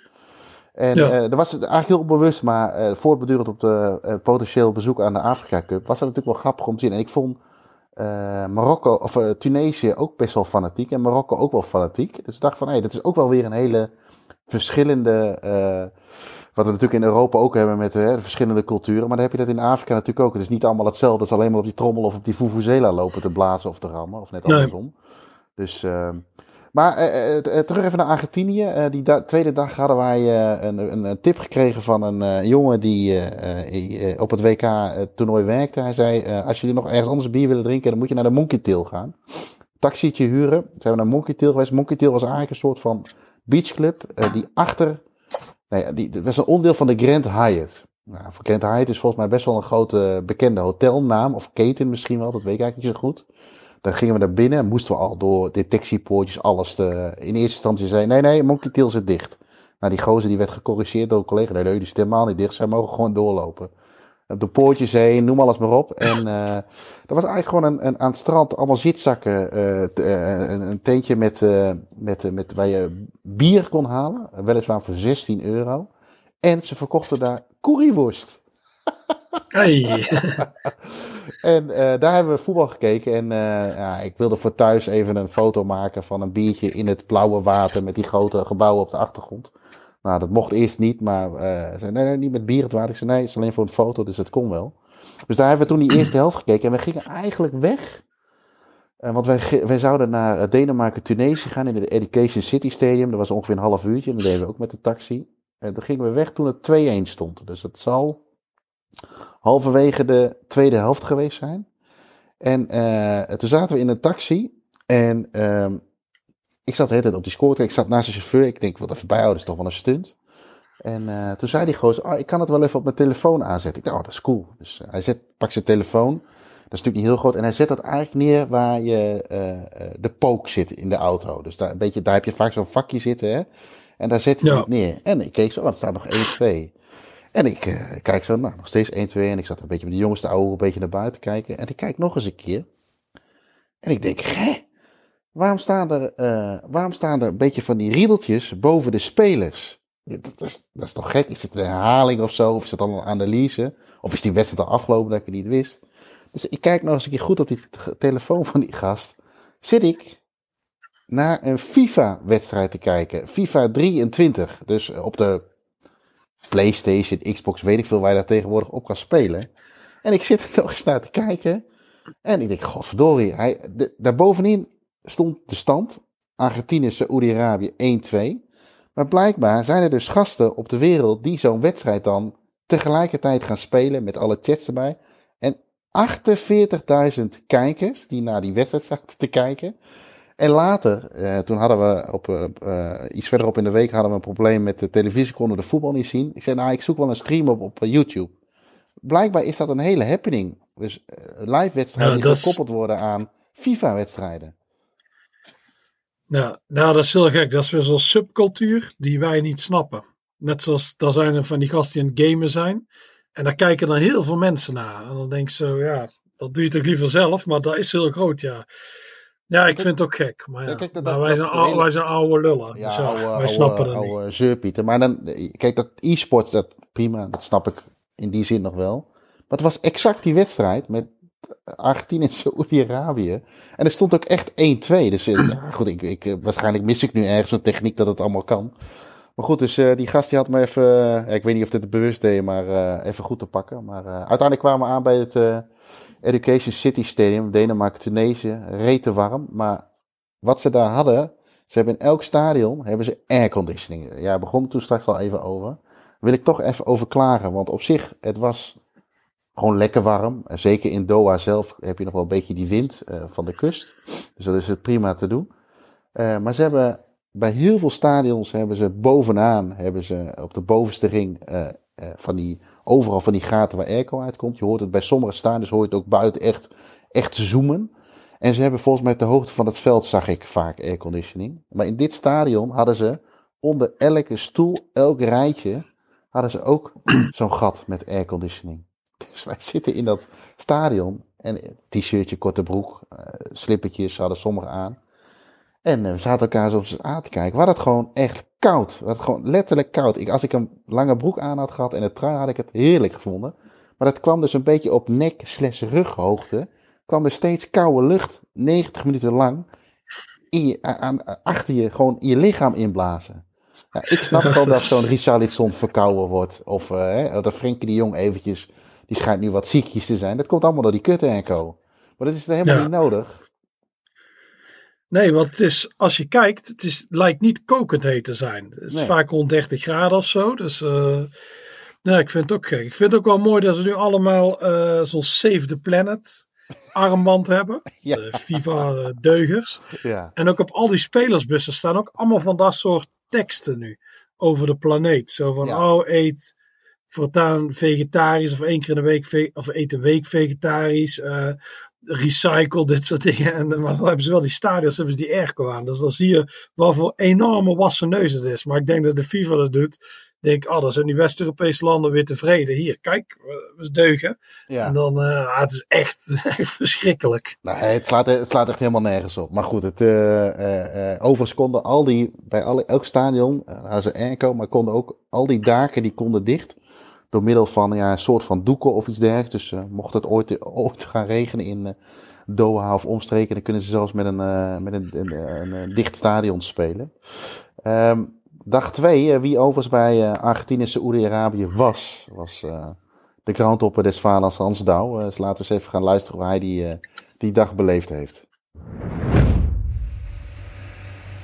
Het is woensdag 23 november 2022. Hier Hans Douw voor Staantribune in Qatar ja, wat zal ik nou zeggen over, uh, over gisteren? Argentinië, Saoedi-Arabië. Ik denk dat uh, als je over 50 jaar aan een uh, Saoedi vraagt waar was je op die dinsdag in november, dat ze allemaal nog precies weten hoe de dag zich vertrok. Wat begon als een, als een, als een wedstrijd David tegen Goliath. Hè, toen we de, de kaartjes al kregen van tevoren en dachten, oh leuk, we gaan Messi nog één keer zien op zijn laatste WK. Toen, toen zag het er allemaal nog anders uit rondom het stadion voor de wedstrijd was eigenlijk ook dat de sfeer. Het grote Argentinië, dat al twee jaar ongeslagen is. Dat ging spelen tegen Saoedi-Arabië, dat eigenlijk nog nooit wat heeft gepresteerd op sportgebied, laat staan op voetbalgebied. En dat was, uh, dat was hoe we de wedstrijd ingingen. En in no time uh, werden we ook op onze wenken bediend. Want Messi kreeg een, uh, een, een, een, pingel door ingrijpen van de VAR Paulus van Boekel, zoals die hier op het grote scherm in het stadion werd aangekondigd. En vervolgens uh, uh, kreeg Argentinië de kans op 2-0, 3-0 en 4-0. Nou, dat het niet opliep, dat, daar werd niemand zenuwachtig van. En ook de Arabisch om ons heen, die, uh, die waren ontzettend blij. Want die zagen ook Messi, wat voor hun ook een held is. maar goed, in de rust zei ik al tegen mijn, tegen mijn reisgenoot Arnoud... van ja, het zou nog wel eens kunnen kantelen. Dit kan wel zo'n wedstrijd worden. Je hebt een kans op een grote uitslag. Het gebeurt maar niet en dan valt hij aan de andere kant. En we hadden het nog niet tegen elkaar gezegd. Of hij viel. Heel erg kort in de, in de tweede helft. Nog niet alle sheiks op het ereterras waren terug van hun koffiepauze. Uh, en daar lag hij in het, uh, in het netje. En uh, nou ja, de rest is geschiedenis. Het tweede doelpunt werd gescoord. En vervolgens kwam er een enorme stormloop op het doel van, uh, van Saoedi-Arabië. En het bleef 2-1. En wij zagen om ons heen uh, onwaarschijnlijk grote vreugde. Onwaarschijnlijk grote vreugde van de fans van Saoedi-Arabië... die in grote getalen waren aangekomen en aanwezig waren... omdat het het buurland van Qatar is. Uh, dus ik denk dat er wel, wel, wel, wel 20, 25.000 uh, Saoedi's waren... Er waren overigens ook ontzettend veel Argentijnen die in diepe rouw waren. Want wat, wat hadden zij meegemaakt? Zij waren helemaal uit Buenos Aires, uit de andere kant van de wereld gekomen om Argentinië een, een makkelijke 5-0 te zien halen in de eerste wedstrijd. En ze werden gewoon verslagen. En dat in een hele ingewikkelde pool met Mexico en Polen gaat dat voor Argentinië nog ontzettend hachelijk uh, worden de komende, de komende wedstrijden. Nou ja, ook buiten het stadion enorme feesttaferelen met dansende Saoedi's die liedjes over Messi zongen. Uh, hoe snel kan dat gaan, uh, denk ik dan. Ehm, eh, Argentijnen, Argentijnen diep in de rouw. Eh, die elkaar in de armen vielen van, eh, van ellende. en ja, dat is voetbal. Ehm, nou ja, wij zijn doorgelopen naar uh, Boulevard. Lusail Boulevard is een van de grote boulevards, protsige, prestigieuze boulevards in Qatar. En daar was het hartstikke druk met feestende Saoedi's. Want bij deze wedstrijd waren 88.012 toeschouwers aanwezig. Volgens de officiële opgave van de FIFA in het stadion. En dat terwijl de capaciteit van het stadion maar 80.000 was. Dus dat was alleen al een ontzettend vreemd verhaal. Later begrepen we dat de FIFA een communiqué had uitgebracht waarin ze zeiden dat de capaciteit van de stadions toch uiteindelijk wat hoger was als datgene wat ze aanvankelijk hadden opgegeven. Uh, maar goed, dat past helemaal in het beeld van de FIFA en van uh, Qatar, waar alles toch anders is dan dat je aanvankelijk denkt. Maar goed, officieel dus 88.000 uh, toeschouwers ruim. En die waren om het stadion allemaal feest aan het vieren. Want de logistiek is zo gruwelijk in, in Qatar. Dat het natuurlijk onmogelijk was om met zoveel mensen in één klein metrolijntje weg te komen.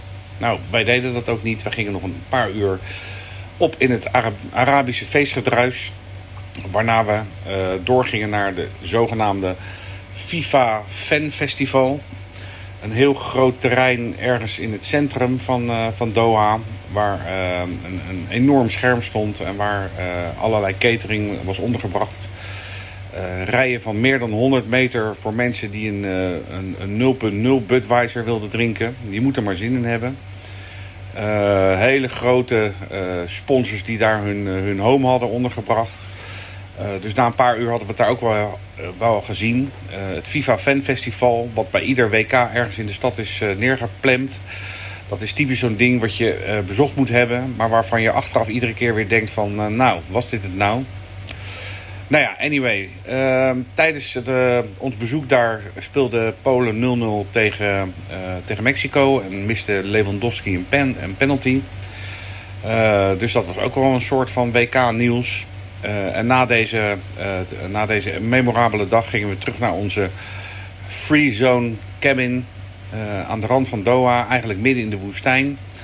Wat daar is neergezet voor 12.000 supporters en wat over een paar weken weer gewoon woestijn zal zijn. Om daar uit te rusten van de, van de komende dagen, van de afgelopen dagen. Want het was, de aanloop was echt heel zwaar. Met twee nachten vrijwel overgeslagen, drie wedstrijden in 20 uur.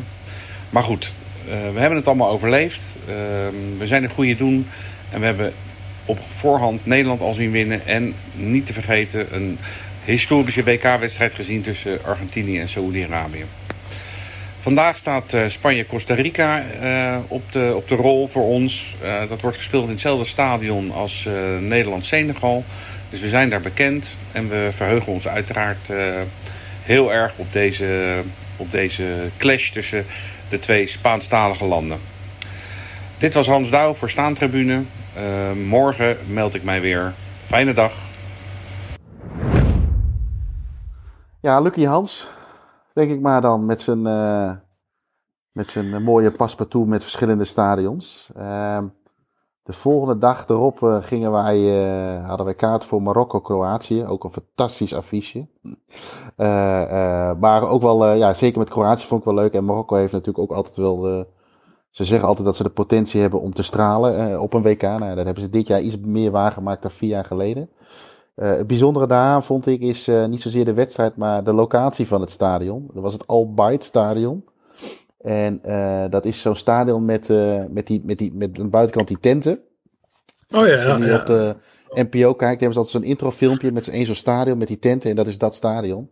Alleen die ligt ruim 40 kilometer buiten de, buiten de stad. Moest je met een bus, ook niet echt een metrostation. Nou goed, wij waren weer, uh, wij pakten gewoon een taxi in Uber. En Uber was niet zo heel duur. Overigens, je, had, je hebt daar een taxi, gewone taxis, Uber en je hebt de Karim door ons omgedoopt door Karim Karim. Uh, enorm hilarisch, maar dat klinkt gewoon leuk. Dit is echt lachen. Ik denk dat je erbij moet zijn om dit echt helemaal te kunnen waarderen. Ja, maar het was eigenlijk net zoals in, uh, in Argentinië, waar we ook wel wat bijna doodervaring hebben. Dat is met die taxichauffeurs daar ook. Wat, wat je veel zag was dat je. Uh, je hebt natuurlijk veel, je hebt daar veel migranten die daar veel gewerkt hebben, uh, elektriciëns, noem alles op, maar ook met de stadions, allerlei baantjes hadden. Maar die hebben allemaal tijdens dit WK, hadden ze, hebben ze nu geen werk of ander werk. Hebben ze al heel veel gasten hebben ervoor gekozen om voor, uh, ja, als Uber te gaan rijden. Uh, maar dat wil ook zeggen dat eigenlijk zijn heel veel, ik heb vaak bij Nepalezen in de auto gezeten. Die kunnen helemaal geen auto rijden. Dat zijn ze niet gewend. Ik, ik, ik heb geen idee hoe het in Nepal is met auto's, maar dat, dat, dat zal waarschijnlijk niet zo druk zijn. Er zijn niet alleen heel hoge bergen daar. maar het was, die gasten konden gewoon, die waren het gewoon niet, niet gewend om in die drukte te rijden. En ik, uh, Uh, ik denk dat we uh, nou ja, een keer of zes, zeven een taxi hebben gevat. Misschien iets vaker. Maar elke keer was er, net zoals in Argentinië, was er wel wat. Of dan zag hij een, een stilstaande file niet. Moesten wij hem erop attenderen. Of meneertje reed op de vluchtstrook. Of tegen de, tegen de, richting de berm. Of liet weer een auto niet voor. Maar het meest rare was nog, was volgens mij de laatste wedstrijd in Nederland. Uh, Ecuador, of in ieder geval de laatste wedstrijd dat wij er waren. Uh, werden we gedropt voor het stadion. En we willen allemaal aan één kant uitstappen. En uh, ieder, twee van de drie zijn eruit, behalve ik. En ik wil half uitstappen. En meneer die begint al gas te geven, terwijl ik half uitstap. Ik had bijna een, uh, bijna een been kwijt. En uh, ja, dit was gewoon ongelooflijk. En ze zeiden ook allemaal daarna, ja, als het 2K afgelopen is, dan kunnen we nu, dan gaan, moeten we weer wat ander werk zoeken. Maar al die gasten, die zitten dus taxi te rijden. En ja, die waren er dan ook genoeg. Dus dat was ook wel mooi overigens om te zien. Uh, waar alles over geregeld daar is, is. En in het begin moest ik daar heel erg aan wennen. Uh, is dat je overal waar je komt, waar je naar binnen gaat of waar je ergens uitgaat, dat je overal van die dranghekjes hebt en dat je in zo'n bepaald patroon moet lopen, zo'n zigzag moet lopen voordat je eruit gaat of dat je ingaat. Zodat ze eigenlijk voorkomen, wat we in Nederland vaak doen als we een opening hebben, dan lopen we via een trechter natuurlijk uh, ja, naar binnen. Ja, ja. En uh, in het begin dacht ik van, ik godscoleren. En dan is het niet um, een, een, een, heel eventjes, maar dan sta je gewoon, uh, ja, je loopt twintig keer zigzaggend ergens door. Maar op een gegeven moment begon ik het wel te waarderen, want wat zij eigenlijk doen, en dat was bij Albight Stadion ook zo, ze, ze zorgen ervoor dat je eigenlijk in beweging blijft. En dat je daar al heel vroeg mee begint. En ook als je weggaat, dan is bijvoorbeeld een taxistandplaats is eerst een kilometer of twee lopen, maar dan heb je wel 40.000 man die zich verspreidt over bussen, taxis en, en andere vervoersmiddelen. Ja. Ik moet heel eerlijk zeggen, qua crowd control uh, heb ik ze de eerste twee, drie dagen echt uh, verrot gescholden. Waar ik denk van, waar slaat dit allemaal op? Maar later begon ik het wel te waarderen dat we eigenlijk altijd relatief snel weg waren. En nooit echt in een rij stonden, zeg maar. Dus dat hebben ze wel, uh, hadden ze wel Het is beter gedaan. geregeld dan in Parijs. Ja, maar dat is niet zo moeilijk. Nee. Luister daarvoor podcast aflevering 200x. ja. nou ja, goed. En toen moesten we bijvoorbeeld terug. Wij gingen terug met de bus. Dat was wel een stukje rijden. Maar ik begreep dat er meer dan die dag meer dan 2000 bussen klaar stonden. En uh, ja, wat gaan ze daar later mee doen? Want ik denk, ja, die bussen hebben ze daar helemaal niet nodig. Maar die schijnen ze dan weer te, te, te doneren aan, uh, aan, uh, aan andere landen. Ja, ja, die stadions ook, hè?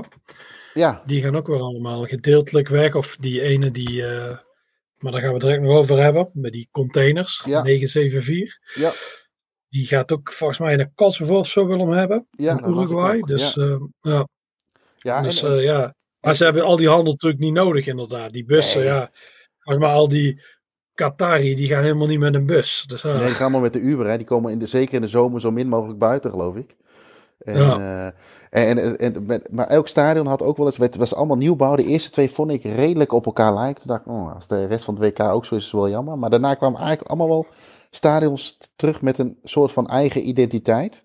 Deze was dan met de tent. Nou ja, jij noemde het met die containers al. eh eh, Khalifa zag er dan weer net iets anders uit. Het grappige aan deze was, was dan... Je hoorde sowieso buiten de airco enorm zoomen. En toen ging je het eerste poortje door. En toen leek het net alsof je in een hal binnenkwam. Alsof je eh, bij wijze spreken het Gelderdoom binnenliep. Of eh, eh, ja, bij, bij, bij, ehm, eh, bij Feyenoord heb je dat ook wel. Hè, bij, die, bij die hoofdentree. Of wat je vaak bij een hoofdentree ziet. En dus eigenlijk hebben ze altijd het stadion. En omheen hebben ze altijd een soort van omhulsel. En waardoor het een eigen identiteit kreeg. Ja, wat, wat van binnen lijkt wel allemaal op elkaar. Ik, heb het, Ja. ik las iemand die schreef zo. Ja, vroeger hadden alle WK's een eigen identiteit met stadions. Maar hij zegt eigenlijk die van 2014, 2018 en deze lijken allemaal op elkaar. Het lijken allemaal FIFA-wedstrijden. Ja. Op de. Op de ja, op de game dingen. En dat, dat vind ik eigenlijk ook. Ja. Je ziet, van buiten zien ze er inderdaad anders uit, maar van binnen zie je, ja, zie je het verschil gewoon niet meer tussen Nee. de stadions. Het is, het is ook als Alleen die eh, waar die finale is, die, die lijkt een beetje Ja. op de Velodroom van Marseille. Ja, en, en het is ook als je eh, nu op televisie kijkt, of als ik nu op televisie kijk, kan ik niet direct het stadion eruit halen. Dat lukt me niet. nee, het nee, inderdaad allemaal op elkaar lijkt. ja, nee. Maar ja, daar, eh, ik denk dat ze daar niet zo mee bezig zijn. Inderdaad, dat het van buiten er anders uitziet, dat vinden ze dan wel leuk. Maar ja, Ja. voor de rest eh, moet je het gewoon goed kunnen zien. Want je, Ja. Ik denk wel dat alle stadions goed zicht hebben, goede beenruimte, dat soort dingen. Ja, dat, daarom te, en ook rondom de concours en zo is het allemaal goed. Uh, overigens uh, merk je wel aan alles dat uh, ze in Qatar het geld niet meer hoeven te verdienen. we hebben wel eens een keer gehad dat voorafgaand de wedstrijd de catering al geen eten meer had. je hebt er wel eens van die, van die FIFA verkooptentjes. Dat wat dan, FIFA wordt volgens mij gesponsord door Adidas. Overigens hing er in die Adidas uh, winkeltjes ook het shirt van Qatar, wat weer gemaakt wordt door Nike. Dat vond ik op zich wel bijzonder, maar goed, dat zal, uh, zal wel, uh, het zal allemaal wel kunnen. Maar ze hebben niks op voorraad. het is ook, ook soms in restaurants merk je wel, ja. Ze, ze, lopen nou niet echt de vuren uit de schenen, zeg je dat zo? Het, het, het, het, kan allemaal maar. Ze hoeven het, niet meer, ze hoeven het niet voor het geld te doen in ieder geval. Nee, nee, al die gasten zijn natuurlijk steenrijk. Dus ja. Nou, heb je eigenlijk gewoon een Qatari gesproken? Of, uh, of hoe zijn die mensen daar? Ik las bijvoorbeeld nee, ja, uh, ik las zo'n column. Ja, dat die gasten... Die, uh, die met die taxi. Ja, dat is eigenlijk de enige die, die, die maakte alle vooroordelen zeg maar waar. Uh, en de rest, uh, nou goed, ik kan natuurlijk niet iedereen van de buitenkant uh, zien, maar ik denk dat er geen Qatari tussen heeft gezeten. Dat was Nepalees of nou, in ieder geval allemaal arbeidsmigranten die of vrijwilliger waren om de route te wijzen, of om taxi te rijden, of om bussen te rijden. Uh, ik heb later ook nog wel uh, wat rondjes uh, gelopen door, ja, door wat duurdere wijken. En dan kom je die mensen wel tegen. Maar ik heb, ze, ik, nee, ik heb ze niet echt gesproken. En ik wil daar niet mee zeggen dat ze niet toegankelijk geweest zijn. Ik ben er ook niet echt naar op zoek geweest. Maar in, in de kroegen, in de, in de pub, in de hotels. Allemaal. Nee, ja, ze zijn er allemaal niet, hè? Nee. nee. Dus ik denk dat ze allemaal aan het vegeteren zijn. Ja, ja de, ik had zo'n column gelezen van Short Massou, stond daarin. En daar ze van, ja, ze zijn wel oninteresseerd en wel lui. En dan schuiven ze weer een zalm naar binnen. En ze hebben zoveel geld, er is helemaal geen intrinsieke motivatie bij ze. Ze zitten maar wat. En, ja, nee. Dat is het. Het is ook gek. Je hebt ook, ja, je wordt geboren en je weet, oh, ik heb nooit in mijn leven ga ik ooit problemen krijgen. Want ik ben, behalve als je de homo wordt. Maar, uh, Wordt, hè? Oh, word, je, word je dat of ja, ja nou op latere leeftijd. Hè? Dus ja, niet uh, als je. oh, oh, ja, shit. nou word ik ook gecanceld waarschijnlijk. Maar uh, nee, ja, er is niet echt drang van buiten. Het verbaas, ik snap ook dat ze, zelfs die voetballers waren zelfs gasten uit Portugal en zo. En dat is ook heel gek. Dat ze zelfs geen voetballers zijn. Daar, daar zijn zelfs de moe voor om te voetballen. Overigens kwam ik daar later achter in en ook in een, in een, in een, bij een tentoonstelling. En ik had er al iets over gelezen dat in het verleden Qatar het eh, met de jeugdelftallen de onder twintigs of wat het dan ook zijn, helemaal niet zo slecht gedaan hebben. En ze hebben geloof ik een keer de Azië Cup gewonnen. En ze ja, dat is het gekke. ik, ik, ik kan er veel meer van verwachten. Amerika en zo. Ja. Nee, dat is heel gek. Ze hadden in 2009 hebben ze de Azië Cup gewonnen. Je halve finale van de Gold Cup hebben ze bereikt. Ik had er echt veel meer van verwacht. Ik had eigenlijk zelfs verwacht dat ze tweede zouden worden naar Nederland in de pool. Maar ik heb ze drie keer gezien. Ja, dat is. Uh, of nee, de eerste wedstrijd heb ik uh, alleen maar samenvatting gezien. Maar, ja, toen scheen ze ook heel slecht. Scheen, scheen ze ook heel slecht te zijn. Die andere twee wedstrijden heb ik ze wel gezien. Ah, dat was. Uh, dat was echt niks. Dat was echt wat matig. Het, ze waren ook niet in het jagen of iets. Er zat, er zat heel weinig in, vond ik. En je merkte dat ook wel gaandeweg de wedstrijden waar ik was. De mensen die het eerste weg gingen, waren of vinkers omdat ze dan een volgende wedstrijd wilden halen. Of het waren Qatari. En dat baseer ik dan even op de kledij, zeg maar. Uh, die gingen als eerste weg na een minuut of 70, 75. Dan hadden ze iets gezien of er was een wedstrijd beslist. Of die van ons die bleven nog wel eens hangen op 0-0. Uh, eh, die, gingen dan al, die gingen dan al weg. Dus het was... Qua interesse vond ik dat is wel een beetje lastig te pijnen. Maar het leek wel wat minder. Ja, ja, inderdaad. Het is wel mooi wat je zegt van die vinkers. Er zijn inderdaad vinkers allemaal halve wedstrijden aan het doen. Ja. Maar die willen, omdat alles zo dicht bij elkaar ligt, willen ze eigenlijk al de wedstrijden meepakken. En dan pakken ze inderdaad de halve wedstrijd, dan gaan ze weer naar de volgende. En uh, echt, we hadden het er al over. Dat zou voor ons uh, misschien dat we oude bokken zijn. Maar ook, het is ook, qua beleving is het gewoon echt kut. Dat je gewoon allemaal halve wedstrijden ziet. Ja, en het is ook zo, kijk, uh, die eerste wedstrijd was voor mij dan een beetje een uitzondering. Maar ik miste wel een beetje de aanloop er naartoe. Uh, je had natuurlijk, voor ons was het uh, lokale tijd 1 uur, uh, 4 uur, 7 uur en 10 uur. Zeg ik dat goed?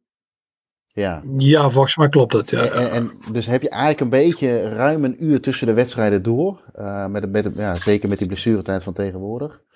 Maar voordat je daar weg was, stel dat je echt alles uit zou willen zien, dan, dan is dat gewoon niet te doen. Ook al zijn de afstanden klein, dan moet je een beetje geluk hebben dat de stadions dicht bij elkaar zitten. Maar wat je dan Ja. niet echt meemaakt, is natuurlijk die hele aanloop, dat je even iets eerder er bent. En het, het was allemaal niet zo'n feest als bijvoorbeeld eh, de andere toernooien die we kennen rondom de stadions, ook omdat er geen bier geschonken werd.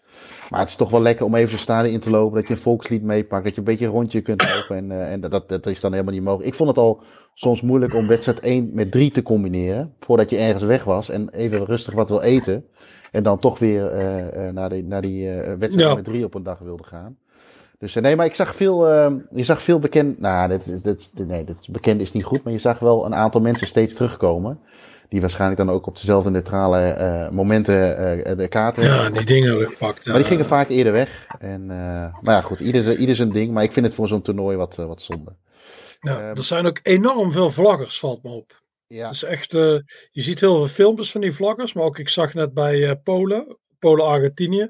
Dat is ook iemand die had zo'n camera bij, een Pool, die was zichzelf ook aan het filmen. Die, die vloggers, dat is echt enorm groot aan het worden. Dat is nu echt aan het doorbreken. Ik vind, daar zijn we ook weer te oud voor. We Nou, vinden het heel irritant. vraag. Als Zijn je wij zo goeie ja, als die gaan eh, juichen en dan met zijn camera op zichzelf doen. Maar die zijn er veel, ja. Dat is een vlogger die alle wedstrijden wil gaan zien. Ja. En eh, ja, nee, ik komt er veel tegen. Ja, het is heel gek. Het is, ehm, maar Het is het, eh, ieder zijn ding. Ja, het is, het is ook wel, en dat merk ik ook, het is ook het, eh, ze willen ook, nee, eh, tegenwoordig wil men ook veel momenten creëren. En je ziet het eigenlijk al op het toernooi zelf terug. Als je kijkt naar degene die de man of the match geworden zijn in die eerste wedstrijden. Ja, dat, dat, dat, dat zijn alleen maar grote spelers. Hè? Kevin de Bruyne, die bakte er helemaal niks van. Die, kreeg Ronaldo, die, die, stond eh, heel, heel ongemakkelijk. Maar ik denk, oh ja, ja, Ronaldo die alleen maar een beetje heeft eh, lopen rollen. dus, eh, maar goed, eh, het hoort er tegenwoordig een beetje bij. Dat is ook een beetje de, de, het circus wat FIFA heet. Ja. Ehm, Hans eh, heeft die dag natuurlijk ook weer wat gedaan. Eh, laten we eventjes kort naar eh, de avonturen van Hans luisteren. Het is donderdag 24 november. Hier Hans Douw voor eh Staantribune. We hebben inmiddels eh, vier wedstrijden in de pocket. Eh, vier hele mooie wedstrijden. Eh, we zijn nu, nu een aantal dagen en we, we beginnen langzaam helemaal in het eh, toernooi te groeien. Ja, wat, wat moet ik ervan zeggen? Het, het is eigenlijk één groot voetbalfeest. Ondanks alle negatieve publiciteit in, in, in de diverse landen, wat, wat zeer begrijpelijk is. Als je hier eenmaal zelf bent, dan, dan is het één groot voetbalfeest met, met, met, met heel veel duizenden voetbalsupporters uit alle landen. Die allemaal eh, nou ja, blij zijn dat ze, dat ze naar voetbalwedstrijden mogen, dat ze naar, eh, naar WK-wedstrijden mogen, veel dingen meemaken. Een soort eh, gezamenlijke taal spreken. Want of je nou met een Mexicaan of een Argentijn of een Duitser of een Nederlander praat, je bent hier allemaal voor hetzelfde. Dat betekent dat we ook de hele dag door mooie gesprekken hebben met eh, mensen uit de hele wereld. over hetzelfde, over voetbal, over de wedstrijden die gespeeld zijn, over dat wat, wat eraan zit te komen. En dat is gewoon heel erg leuk om, eh, om mee te maken.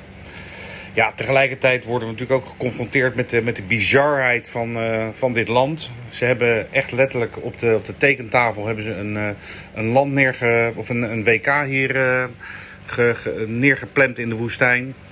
Eh, goed voorbeeld is het metrostation wat, wat aan onze free zone eh, cabins ligt. Hè. Wij, wij, zitten, wij slapen in een dorp waar 12.000 supporters vanuit de hele wereld bij elkaar zitten.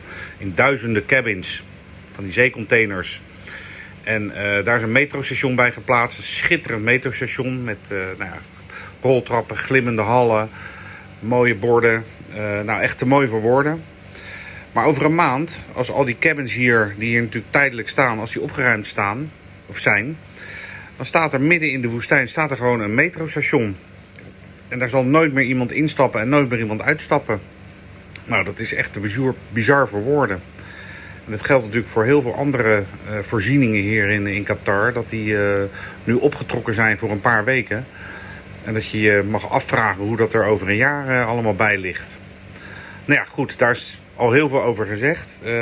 Wat ons hier vooral opvalt is, is de blijheid van alle supporters die hier zijn. De temperatuur is goed te doen. Eh, dus wat dat betreft eh, eh, zijn we blij dat het niet in de zomer plaatsvindt. Dan, dan is het hier echt onhoudbaar. En we hebben gisteren weer een hele mooie wedstrijd gezien. Gisteren waren we bij, bij Spanje tegen Costa Rica. En wij zeiden van tevoren al, mijn, mijn reisgenoot Arnoud en, Arnoud en ik, tegen elkaar... Van, van dat zou nog wel eens een, een, een, wedstrijd met veel doelpunten kunnen zijn. Vooraf maakten we ons een beetje zorgen om de voorhoede van Spanje. We zeiden eigenlijk van ja, het middenveld en de achterhoede zijn heel sterk... maar de voorhoede die uh, schiet geen, geen deuk in een pakje boter. En zie daar, het werd 7-0. In een toch wel enigszins wervelende show van, van Spanje.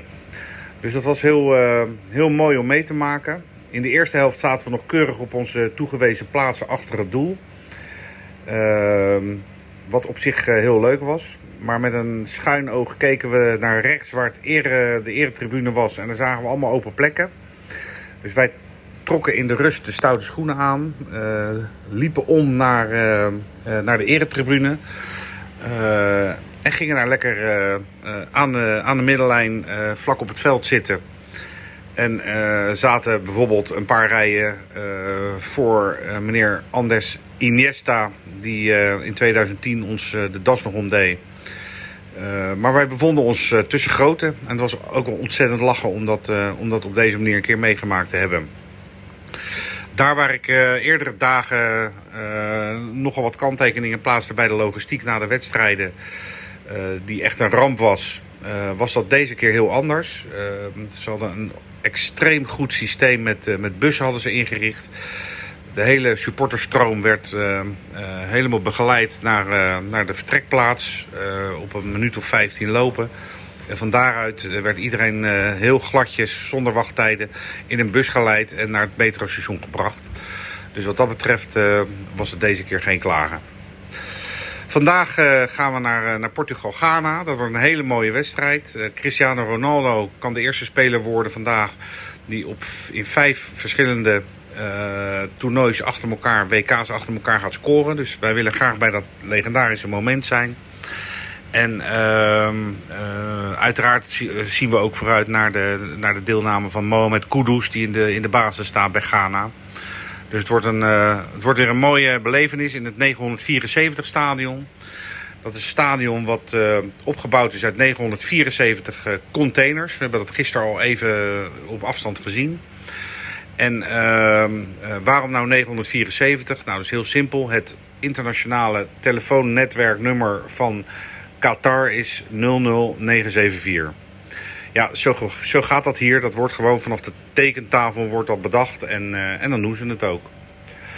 Oké, okay, uh, nou ja, wij verheugen ons weer op, op vandaag. We gaan ook naar de Carniche. Dat is de, de, de, de boulevard met alle fan-dingen uh, in het centrum van Doha.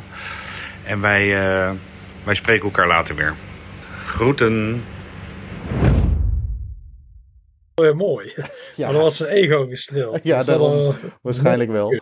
En uh, uh, toen was het rust. En toen kreeg 0-0. Toen kreeg ik van jou een appje. Ben jij toevallig bij Zwitserland, Cameroen? Ja. ja en, uh, ja, toen zijn we wat gaan eten. We wilden even gaan kijken waar genoeg. we wilden eigenlijk bij de Cameroenezen gaan zitten. Maar dat lukte allemaal niet. Toen gingen we dus weer terug naar onze plek. En toen zei ik van. ik gun het al die mensen niet dat dit weer een 0-0 wordt. En onszelf eigenlijk ook niet. En we zijn toen letterlijk anders gaan zitten. We zaten eerst uh, een bepaalde formatie naast elkaar op één lijn.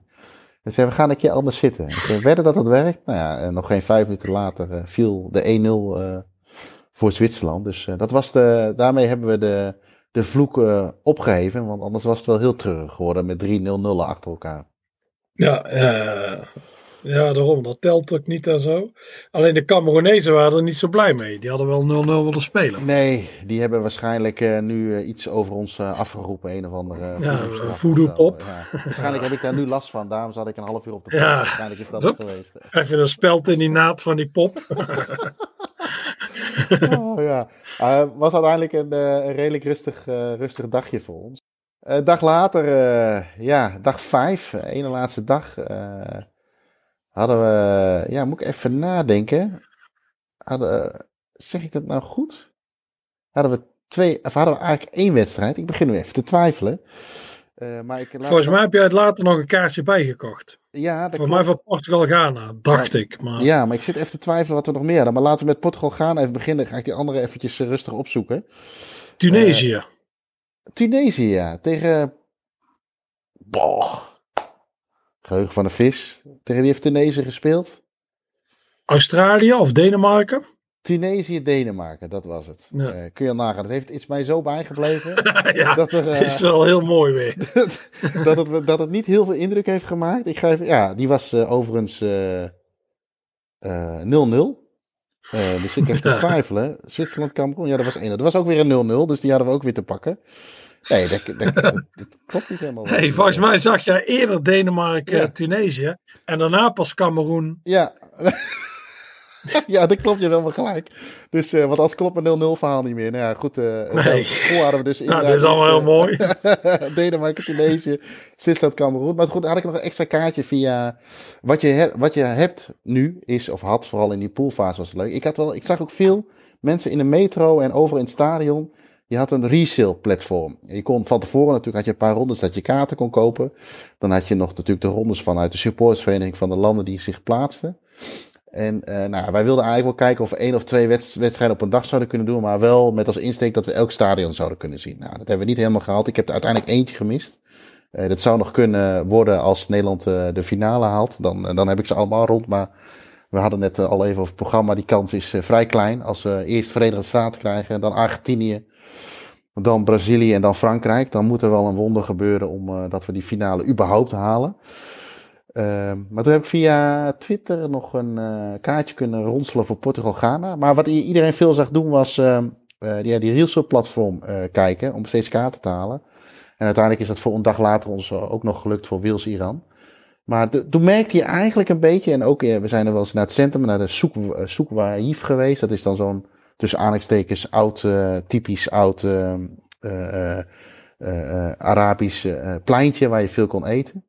Eh, maar op een gegeven moment zag je gaandeweg het toernooi, of gaandeweg die week, dat het steeds meer ging leven. Iedereen wilde toch kaarten hebben voor andere wedstrijden.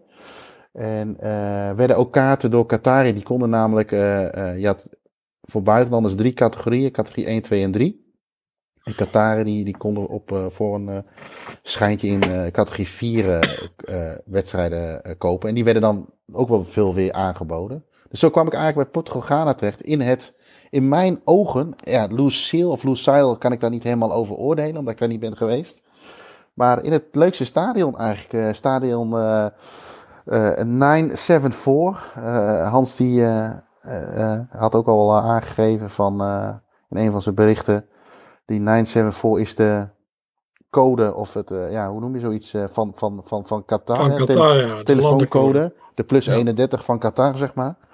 En, eh, maar het bijzondere daar was natuurlijk die, ja, dat zij 974 containers hebben verwerkt in de bouw van het stadion. En ja, ik weet niet of je die foto's hebt gezien, Joris, maar aan welk stadion deed jou dat het meest denken aan de buitenkant? Met die containers. Eh Feyenoord of zo. Ja, nou ja, niet zozeer door die containers, maar gewoon die hele bouw was gewoon het, Ja, net, het- net de kuip. Het had wel iets van een kuipweg, ja. Ja, en eh, ook binnen was alles in eh, ja, containers verwerkt. De toiletten, eh, de catering. eh, wat je overigens ook in veel stadions zag, wat wij ook niet zo gewend zijn, waren plekken om, eh, om te bidden. Er werd dan ook in, de- te- tijdens de wedstrijd gedaan, of vlak voor, ja, ik, ik weet niet precies hoe die regels zitten, maar dat zal voor zonsondergang dan sowieso een keer moeten of zo. En dan eh, hadden mensen daar ook de ruimte voor. En, eh, maar allemaal in containers in dat geval. En eh, ja, ik vond dat van alle zeven de stadions die ik gezien heb, de, wel de mooiste. En wat jij al eerder zei, die gaat waarschijnlijk richting Kosovo. Ik ben wel benieuwd hoe dat Ja. dan werkt, want dan, hij kan helemaal ontmanteld worden volgens mij. Ja, het lijkt wel een hoop gedoe.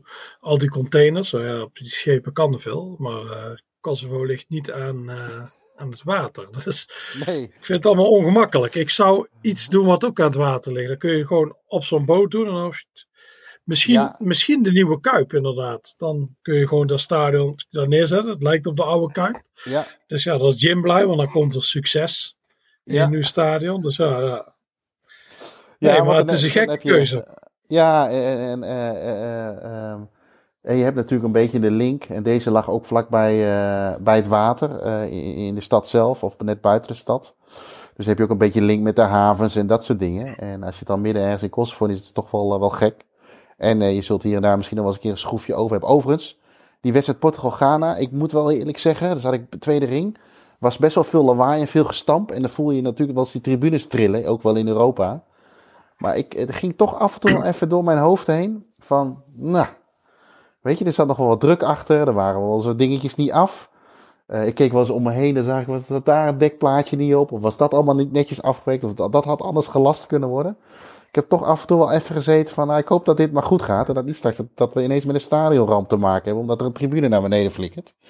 Ja. het, is, uh, het is gelukkig niet gebeurd.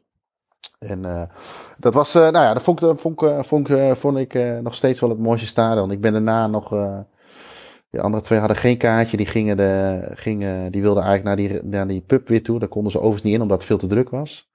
En toen zei ik van, nou, ik wil nog even een rondje naar uh, West Bay. West Bay is een beetje waar de kantoren en de, onder andere ook, de duur, ook wel wat duurdere hotels zitten. En, uh, maar het mooie was is dat je vanaf het centrum van Qatar die skyline als eerste ziet. En dan hadden ze allemaal mooie, of nou, ik weet niet, mooie smaak. Maar zag je al die grote voetballers die waren daarop afgebeeld.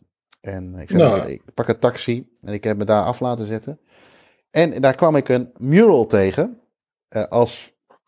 Nee, ik kwam eerst Sadio Mane tegen, maar dat was meer een poster, om maar zo te zeggen. Maar de eerste mural die ik tegenkwam was van uh, Diego Maradona. Twee zelfs. Uh, had ik. Het heeft zo moeten zijn. Nooit verwacht dat ik dat daar zou zien. Het was op een, nee. op, een, op een, ja, een soort elektriciteitsgebouwtje, leek het wel. En uh, uh, ja, dat was de laatste die ik daar eigenlijk zou verwachten bij een WK. Ja, want hij heeft niet zoveel gepresteerd op WK's. Nou, in, in, nou, ik moet het anders zeggen. Uh, in Qatar, laat ik het dan zo zeggen. Maar het schijnt nu, hij is natuurlijk overleden op de 26e, zeg ik dat goed? Ehm, stel dat je nu nog gaat, er is sinds volgens mij de 26e, of in ieder geval de dag van het overlijden, is er op het vliegveld een Maradona tentoonstelling waar je kaartjes voor kunt kopen. Snap nou, je? Uh, ik zag dat er allemaal oude shirts hingen, of in ieder geval shirts vanuit zijn periode. Allemaal uh, uh, memorabilia. ik denk van gasten die dat even ter beschikking hebben gesteld. Dus mocht iemand nog gaan, dan is dat zeker, zeker nog wel een aanrader. Ik heb het zelf niet gezien, want het, ik wist niet dat het er was. Dat is één. En gelukkig las ik dat het pas open was sinds zijn sterfdag. Dus was ik in Nederland. Ja, dus maar uh, ze, hebben dus wel allemaal dingen gedaan in, in het land. Zoals deze tentoonstelling. Ik weet dat er een shirtjes tentoonstelling is. Die hebben wij gezien. Ja. Van zo'n Aziatische verzamelaar. En inderdaad, als op al die gebouwen ook allemaal uh, posters hangen. Dus... Ja, zeker. En uh, ze hadden inderdaad. Ehm, je hebt daar Qatari Culture, Cultural Village. Dat is eigenlijk een beetje een nagemaakt uh, dorpje met allerlei gebouwen waar ze tentoonstellingen in houden. En dan had je inderdaad een, een, een voetbaltentoonstelling van uh, uh, kunst, prolaria en shirts. Ter ere van het WK. En ik had op een ochtend, dat was eigenlijk de ochtend na deze dag, ben ik daar in mijn eentje even heen gegaan. En ik denk, ik wil die shirts wel zien. Want er zat één, ik kwam toevallig op Instagram, er is één verzamelaar uit Azië die op een of andere manier alle mooie shirts heeft uh, opgekocht. Waaronder bijvoorbeeld een uh, mooi uitshirt van Coët uit de jaren, midden jaren 90. Dat, dat Celtic shirt. Met die groene brede banen. Die, die heeft hij met een nummer van, uh, van Alfons Arts volgens mij. Doe ik even uit mijn hoofd. Ja. En, maar die heeft allerlei shirts waarvan jij en ik wel eens zeggen: ja, hoe komt die gast er in godsnaam aan? En waar haalt hij het geld vandaan? Dat is, dat is natuurlijk ook nog het tweede. Ja. maar die heeft onder andere daar wat shirts besteld. Maar ze hadden ze, of tentoongesteld. Uh, de eerste zaal die ik binnenkwam was allemaal kunst. Allemaal van uh, voetballers, schilder, uh, mooie schilderijen gemaakt. Een stukje historie over het voetbal in Qatar. Zo kwam ik er dus ook achter dat zij best wel in het verleden goede resultaten hebben gehaald. In de jaren tachtig zelfs een keer derde geworden op een jeugd-WK. Waar ze onder andere Brazilië hadden uitgeschakeld.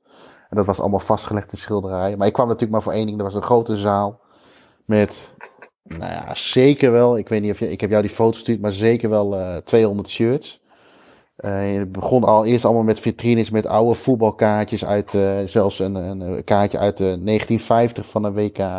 je zag alle mascottes, alle voetballen, oude schoenen. Nou, allemaal heel mooi. En aan de buitenkant was allemaal oude shirts. ik zag later nog een reactie op een van mijn tweets die daarover ging. Dat, of ik mezelf had vast kunnen lijmen aan aan die fiets. Ja. had ik eigenlijk misschien wel even moeten doen. Maar ik was uh, dusdanig onder de indruk van de exemplaren die daar hingen. Dat ik dacht van, jezus, ja, dit zijn wel, uh, wel de mooiste. Maar dat is uh, ook zeker nog wel even, weet je, ik heb er denk ik een half uurtje, drie kwartier rondgelopen. Misschien wat langer dan gemiddeld. Ook zeker nog wel een aanrader. Het gebouw 18 in de Qatari Cultural Village. overigens ligt dat niet zo ver vandaan van het hotel waar het Nederlands elftal zit, kwam ik achter. Sint Regis, Sint Regis Hotel zit ze. Dat zit daar niet heel ver vandaan. mocht je het Nederlands elftal willen stolken. Ja. Ehm, wie ook bij Portugal Ghana was, want daar begonnen mee, was Hans. laten we eens even kijken hoe Hans het Stadium 974 heeft beleefd. Het is vrijdag 25 november 2022. Hier Hans Douw voor Staantribune. Is de laatste dag in, uh, in Doha, in Qatar. Uh, gisteren was weer een memorabele dag. Uh, overdag de Carniche gelopen. Dat is een 6 meter, 6 kilometer moet ik zeggen, lange boulevard langs het water. die helemaal als, als, als feestlocatie is ingericht met allemaal optredens, eetentjes. Je kunt boottochtjes maken, et cetera, et cetera. Dat was leuk om mee te maken. Uh, uiteraard hebben we niet de volledige 6 kilometer afgelegd, maar een, slechts een deel daarvan. Want het blijft nog erg warm hier in Doha in november. Vervolgens zijn we naar de wedstrijd Portugal-Ghana geweest. Nou, dat was een, een heel, heel erg spannende wedstrijd in een heel bijzonder stadion. In het 974 stadion. Waarom uh, de naam 974 Stadion? Nou, om te beginnen is het stadion opgebouwd uit 974 containers. Van tevoren dacht ik, hoe hebben ze het in godsnaam gedaan? Maar ter plaatse, waarachtig, zagen we dat al die containers in de uh, constructie verwerkt waren. Dat was echt heel bijzonder om te zien. En waarom nou precies 974 containers? Nou, omdat het internationale telefoonnetwerk van Qatar 00974 is. Ja, eigenlijk compleet gestoord. Iemand bedenkt dat op de tekentafel en in Qatar maken ze het dan ook. Nou, voorafgaand aan die wedstrijd hebben we ook de eerste vechtpartijen gezien. En hopelijk de laatste. Uh, er was iets aan de hand met uh, Ghanese supporters die ter plaatse uh, fysieke kaartjes kregen voor de wedstrijd die, die stond te beginnen. Dus op dat plein stonden hele grote groepen Ghanese supporters. En er waren een paar Arabieren met lange witte jurken. Die blijkbaar stapels met kaartjes hadden. En dat ontaarde in één grote matpartij. Wat uh, uh, nou ja, echt wel even angstaanjagend was. Waar we met een grote boog omheen gelopen zijn. Maar er vielen rake klappen, kan ik je melden. Dus dat was uh, voor het eerst eigenlijk dat we met een vorm van supportersgeweld te maken hadden. Het was heel onrustig op dat plein, dus we kozen er dan ook voor om, om snel naar binnen te gaan. Nou ja, eenmaal, eenmaal binnen vergaten we ons ook weer aan dit schitterende stadion. Ook weer een 40.000 bak die de moeite van het bezoeken waard was. En ehm, keken we naar een hele slechte eerste helft, waarin we bijna in slaap vielen. Maar een ontzettend leuke tweede helft, die ehm, uh, echt heel erg interessant was om te kijken met veel doelpunten. Uh, laat ik zeggen, met Kudus, die wat ons betreft de beste man van het veld was. Dus die uh, zijn transferwaarde alleen in deze wedstrijd alweer 10 miljoen zag, zag stijgen. Van deze Ajax-seat. En ehm, ja, het onvermijdelijke gebeurde. Ronaldo moest natuurlijk vandaag zijn, zijn of gisteren eigenlijk, zijn vijfde doelpunt op een verschillend WK scoren en zo geschieden. Er was een of andere actie die werkelijk niks voorstelde, waar een pingel voor werd gegeven. En Cristiano Ronaldo mocht zijn legacy daar, daar neerzetten. Iedereen sprak er schande van, ook de, de supporters van Portugal zelfs, die erom lachten. Maar wel blij waren uiteraard met het doelpunt. Maar goed, hij heeft het record. daar kunnen we niet meer omheen. En we waren uiteindelijk wel heel erg blij dat we daar live bij waren. En dat we dat met eigen ogen konden, konden zien. Nou, mooie wedstrijd dus weer een mooie wedstrijd. We hebben natuurlijk al vele mooie wedstrijden gezien eigenlijk deze week. Daar waar heel veel 0-0 wedstrijden plaatsvinden op dit WK, hebben wij nog geen enkele 0-0 meegemaakt. Altijd uh, mooie wedstrijden, veel doelpunten uh, en veel spektakel gezien. Dus daar hebben we geluk mee. Uh, nou, na de wedstrijd zijn we, zijn we met de bus weer afgevoerd. het blijft bijzonder hoe ingewikkeld dat is.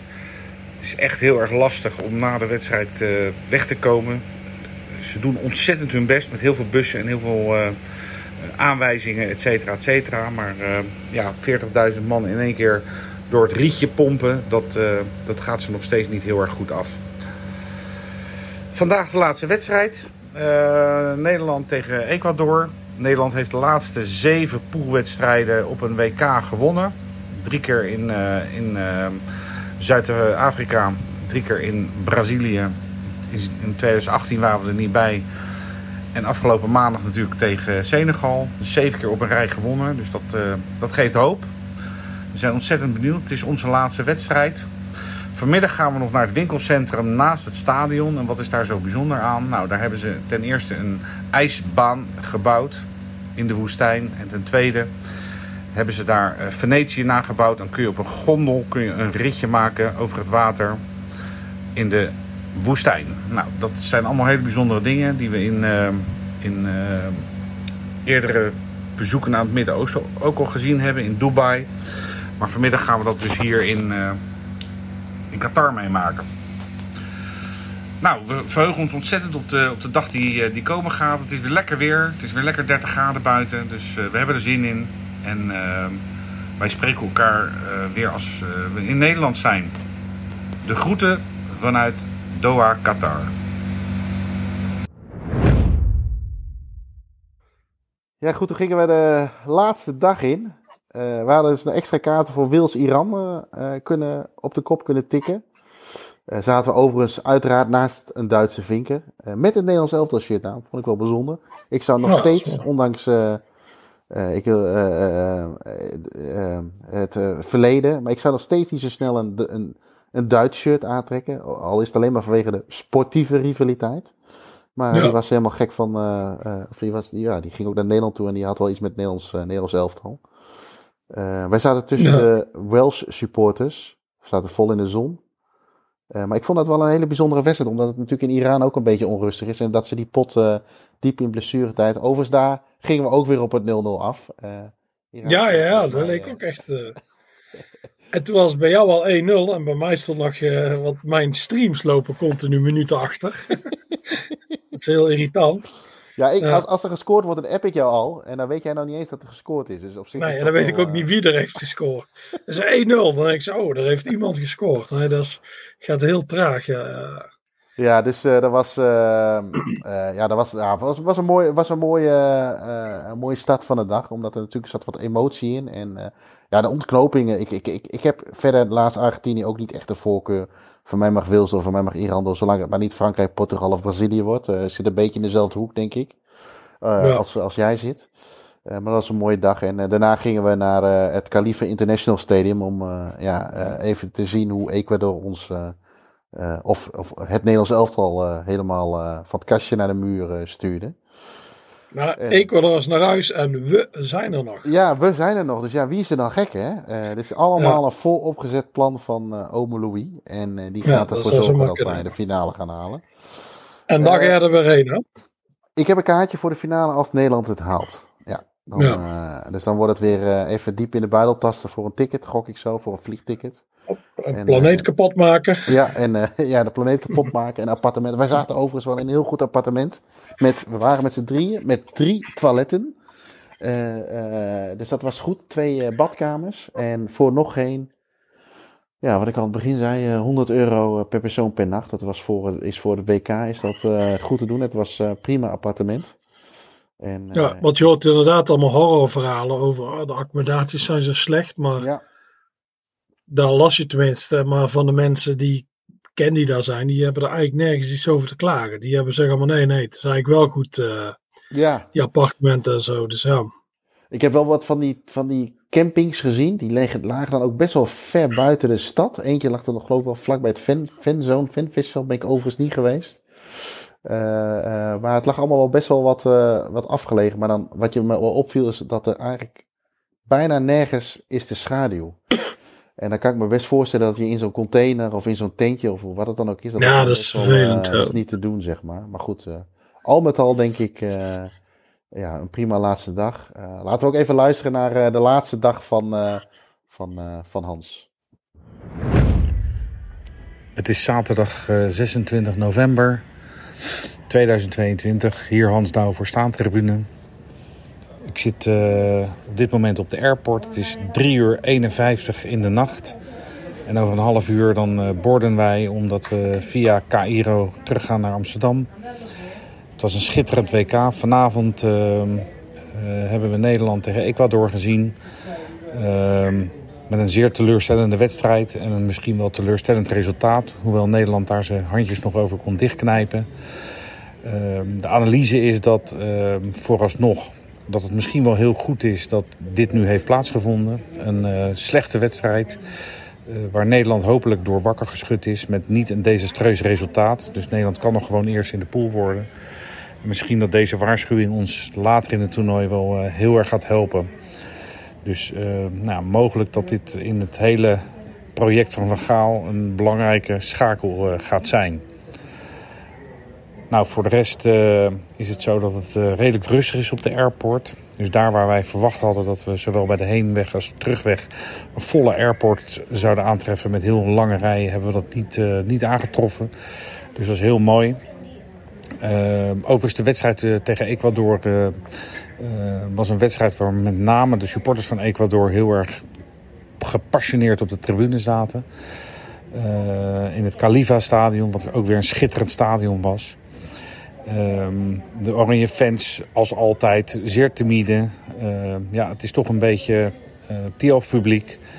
Uh, dus wat dat betreft, als je echt naar, naar, naar wedstrijden wil met veel publiek, met echte aanhangers, dan kun je beter naar clubvoetbal gaan in Nederland. en niet naar Oranje. Het is een harde conclusie, maar ik kan het helaas niet anders, niet anders zeggen. Voor de wedstrijd zijn we nog naar een heel grote mol geweest naast het stadion. Nou, daar zagen we de gekste dingen. Uh, er was een, een, schaatsbaan. Nou, dat heb je wel meer in het Midden-Oosten. In Dubai hebben we dat ook al eens een keer gezien. Uh, we hebben uh, daar een nagebouwd Venetië gezien. Met allemaal gondels waar je op kon springen en waar je een rondje mee kon varen. Er was een uh, Engelse dubbeldekker die door het winkelcentrum heen mensen vervoerde. Ook dat was wel heel bijzonder om mee te maken. En uh, buiten het stadion zagen we ook een gebouw in de vorm van 2022 gebouwd. Nou ja, dat zijn natuurlijk bizarre dingen. Op de parkeerplaats tenslotte uh, zagen we een soort constructie, een soort overdekking. En als je op afstand ging kijken, zag je dat die overdekking, dat dat gewoon een nagebouwd San Siro was. Dus dat alle specifieke kenmerken van San Siro nagebouwd waren als een soort dak boven een stuk van de parkeerplaats. Nou, echt te bizar voor woorden, maar dat zijn de dingen die in Qatar uh, allemaal meemaakt. Nou, het was een fantastische week. We hebben uh, zes wedstrijden gezien. Uh, hoogtepunt was de wedstrijd Argentinië-Saoedi-Arabië. Voor 88.013 toeschouwers. Voor mij persoonlijk een, een all-time record. En natuurlijk de uitslag met de uitzinnige supporters van Saoedi-Arabië. Dat was heel mooi om mee te maken. Spanje-Costa Rica 7-0 was ook een mooie wedstrijd. Portugal-Ghana ook zeker. 3-2 voor Portugal. Hoewel de rollende Portugezen ons wel uh, uh, irriteerden. Wales-USA 1-1 was eigenlijk de minste van, van allemaal. Maar nog steeds gewoon leuk om daarbij geweest te zijn. Ja, plus natuurlijk gewoon de twee wedstrijden van Nederland waar, waar we een belang hadden en in spanning zaten om het, om het eindresultaat. Nou, als het om individuele spelers gaat, hebben we zowel uh, Messi, Ronaldo als Gareth Bill live een pingel zien benutten. Uh, dat was natuurlijk heel bijzonder. Uh, waarbij met name de, de goal van Ronaldo historisch was, omdat hij nu op vijf achtereenvolgende WK's gescoord heeft. Dus dat was bijzonder, hoewel het ook wel een soort gemaakte, kunstmatige penalty was. Uh, maar goed, het gebeurde wel en wij waren erbij. En we waren ook blij dat we erbij waren. Het was ontzettend leuk om uh, al die verschillende supporters uit al die landen mee te maken. Met allemaal hetzelfde doel en dezelfde spirit. Of we nou in de metro waren of in het stadion. Of in onze free zone cabins. Waar 12.000 supporters bij elkaar zaten. Overal spraken we mensen uit alle landen die enthousiast waren over de wedstrijden. Die vroegen waar we naartoe gingen die uh, uh, mooie dingen hadden meegemaakt. Dus wat dat betreft, als je in het koude Nederland zit op afstand, dan zijn dat allemaal dingen die je niet meemaakt. maar als je hier midden in het gedruis zit, dan is dat toch wel heel bijzonder. Voor ons zit het WK in Qatar hier nu op. En ons is dan ikzelf en, en mijn reisgenoot en vriend Arnoud Verzel. En we gaan terug naar Nederland om daar de rest van het toernooi op tv te, te gaan bekijken. En ja, laten we hopen dat we heel ver komen. We gaan het allemaal zien. Het was voor nu in ieder geval een hele mooie belevenis. En wij kijken al uit naar de rest van het toernooi. Ik groet jullie vanaf de luchthaven van Doha. Het is inmiddels 3 uur 57 en we gaan zo vliegen. De groeten. Ja, dan uh, zat het er alweer op. Uh, ik heb nog wel even gedacht van, uh, moet ik het nog even gaan vergelijken met 2019? Mijn uh, eerste bezoek aan Qatar. nou, kunnen we misschien nog wel heel kort even doen. er is wel, natuurlijk wel wat veranderd, want toen was nog niet alles af. Ik zou toen twee wedstrijden kijken in twee verschillende stadions. En toen was één stadion nog niet klaar, dus werd het in één er werden beide wedstrijden in één uh, wedstrijd gespeeld uh, voor, de, voor de wereldbeker voor, uh, voor clubteams. en dat, was, dat was niet het stadion waar de finale wordt gespeeld, hè? Nee, nee dat was, toen was volgens mij zouden gespeeld worden in het Education City Stadion. Die was toen nog niet klaar. Maar ik weet het niet helemaal zeker. Maar er was in ieder geval één stadion waar de plek, een wedstrijd voor de, om de plek om de derde, of om de derde en vierde plek gespeeld zou worden. Die was nog niet klaar. En nu werden beide wedstrijden toen de tijd in het Khalifa Stadion gespeeld. Waar Nederland ook tegen Ecuador speelde. Ja, ja. En uh, nou, wat is er veranderd? Ik weet nog wel dat uh, nou, bier was voor de helft goedkoper. Toen was een halve liter 6,5 euro. Nou, nu was je zeker wel tussen de 10 en 15 euro kwijt. Dus dat hebben ze wel goed gedaan. Dit lijkt wel een, pod een podcast voor de afbeelding. Maar allemaal bier en boezers en dat soort dingen. Nou, ja, en uh, ja, voor de rest was het eigenlijk, ja, ja, natuurlijk was het iets veranderd. Er was veel meer af, maar met de taxi was het nog steeds prima te doen. De catering was wel hier en daar wat aangepast. Uh, overigens vond ik het niet heel spannend. De kipsfarma kwam je op een gegeven moment wel een beetje. Dat was eigenlijk misschien het enige goede snack wat, wat goed te kanen was. Want de burger en de hotdog was allemaal een beetje richting de droge kant. Ja. Maar ja, het, ik denk dat we met z'n allen de conclusie wel kunnen trekken. Het is geen voetballand. Hoeft ook niet. Ze hebben er volgens mij doen ze er alles aan om een goed plaatje aan de buitenkant van te maken. Nou, dat is volgens mij wel aardig gelukt. Over, overgeregeld, overbezorgd. wat ik overigens wel had de eerste paar dagen is dat je toch onbewust. iedereen is wel wat voorzichtiger op een of andere manier, denk ik. daar bedoel ik mee van je. Waar je misschien in Duitsland of ergens in Europa nog eens een keer wat grappen en grollen uithaalt dat je daar toch wel wat uh, voorzichtiger mee bent. Uh, ik kreeg ook van mijn uh, vrouw steeds, als ik een foto stuurde met bier buiten, van nou Jeroen, doe dat, nou niet, doe dat niet op straat, want dat mag allemaal niet. En, dus je bent onbewust toch wel wat voorzichtiger dan dat je elders in Europa bent. Ik, ik kan me nog wel, stel dat je met een Europese uitwedstrijd hebt, dan op een gegeven moment een paar biertjes loop je toch met je bos vooruit de kruisingen op zonder te kijken of het licht wel op groen is. Hè. Dan voel je helemaal het mannetje. Maar daar was het toch, uh, was je wel ja. wat gereserveerder. Je wil niet negen jaar in de cel daar zitten, omdat jij uh, Mr. Big daar aan het uithangen bent. Nee, nee, nee, nee, nee zeker niet. Ik uh, moest op een gegeven moment, ik heb zelfs nagedacht. Je kreeg, van, je kreeg bij aankomst kreeg je een gratis simkaartje van ze. En dan kreeg je 2 gigabyte gratis en een belminuut en sms'jes. En je had natuurlijk, al die stadions heb je allemaal uh, uh, uh, rondom die, die business seats. En er zitten vaak die sheiks in die witte jurken. En die zaten op een rijtje. En ik moest even denken, dat zie je overal af. Maar die zaten niet allemaal vol, dus het waren allemaal plukjes. Ze hadden blijkbaar niet interesse in bijvoorbeeld Zwitserland, Cameroen, zoals wij dat wel hadden. Ja. Maar daar zaten ze dan op een rijtje. En ik moest even, ik schoot in de lach. Ik moest namelijk denken aan dat T-Mobile van Bayern München. Dat die gasten ze zitten in die thee. Nou ja, ja. serieus waar. Ik, ik, ik had een foto gemaakt.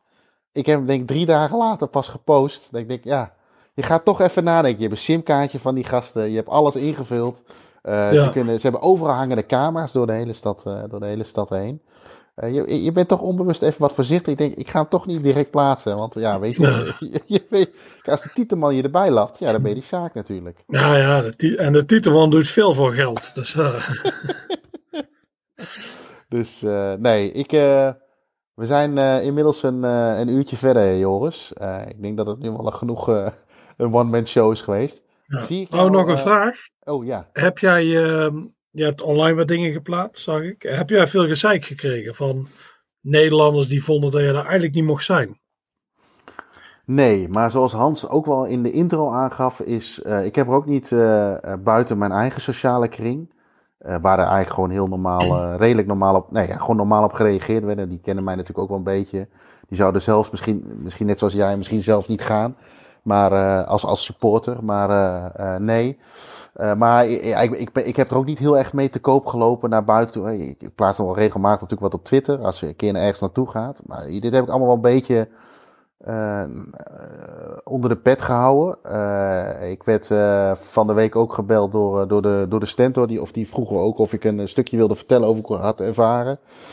En ik heb dat toch afgehouden. Want ik, ja, het is toch. Uh, niet zozeer dat je jezelf hoeft te verantwoorden, want dat hoef je helemaal niet te doen. Want alles aan het toernooi is fout. Hè, dat weten we allemaal wel. Maar ik vind een WK nog steeds het mooiste wat er is.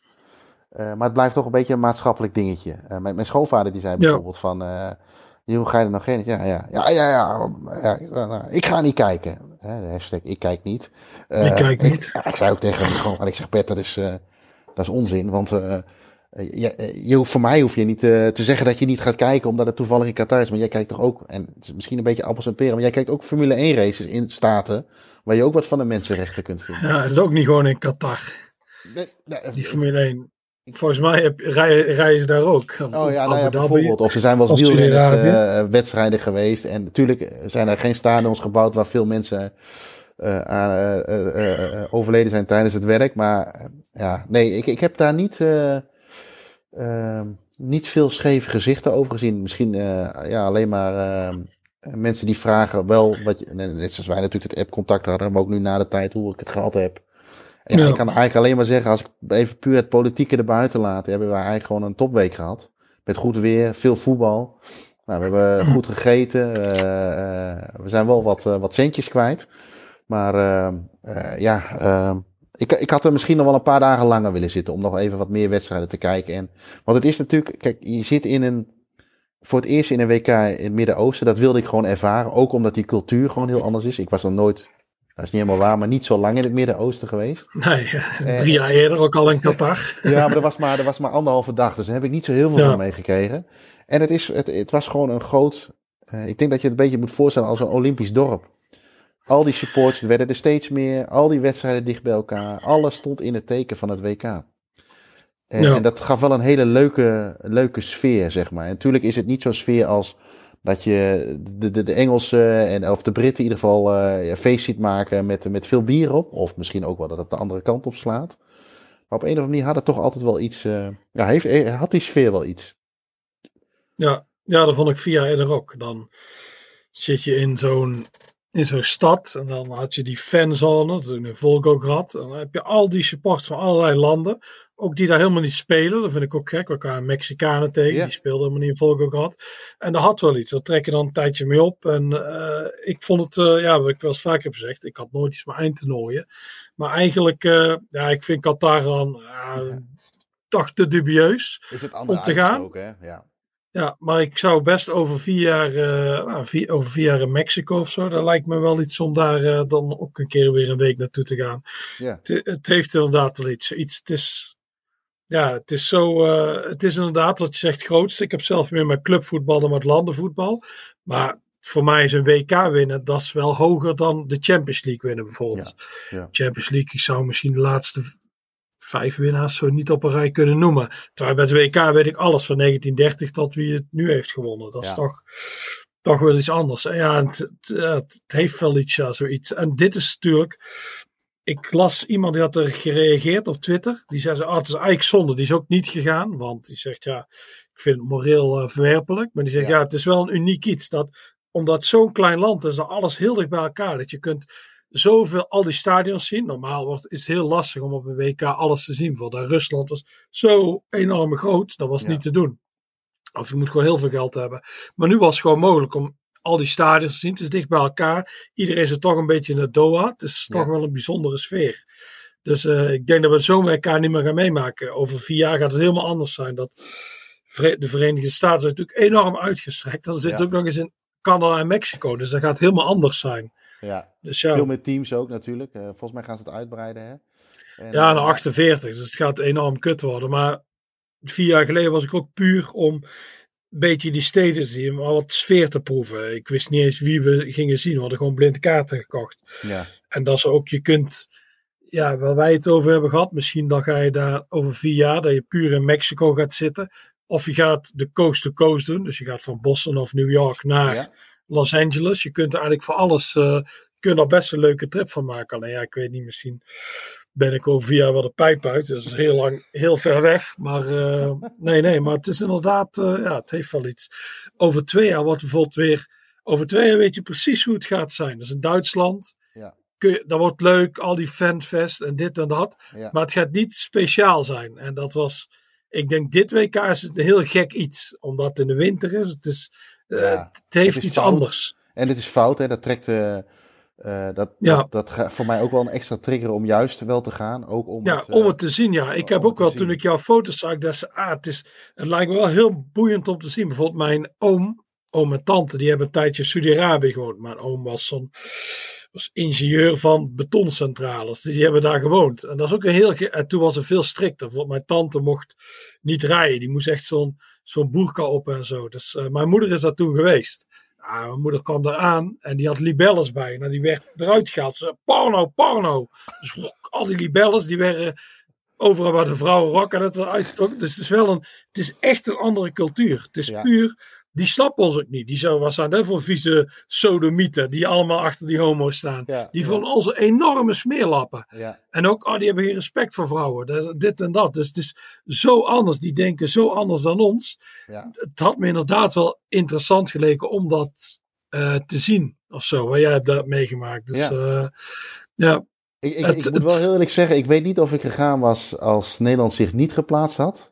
Eh, maar toen ze zich geplaatst hadden, eh, of bijna gingen plaatsen, hadden we het wel met z'n allen over. Voor degene die wel en niet wilden gaan, even los van. Want je hebt natuurlijk ook een kostenplaatje. Maar wat jij, wat jij net exact zegt is een WK, eerste WK in het Midden-Oosten in een land waar je heel veel van kan, mag en moet vinden. Eh, ja, dat ga je niet zo heel snel. Ja, goed, nu zijn een beetje de geluiden dat het ook, eh, dat Saoedi-Arabië het geloof ik wil kopen. Want dat is het uiteindelijk wat ze natuurlijk gedaan hebben. Eh, Ja. Maar goed, dan is het al het tweede WK in het Midden-Oosten, zeg maar. Hè? Dus, dus, dus ja, dit is ja, en het is, dat zou gek zijn. Saudi-Arabië, Griekenland en Egypte. Wat is dat voor rare.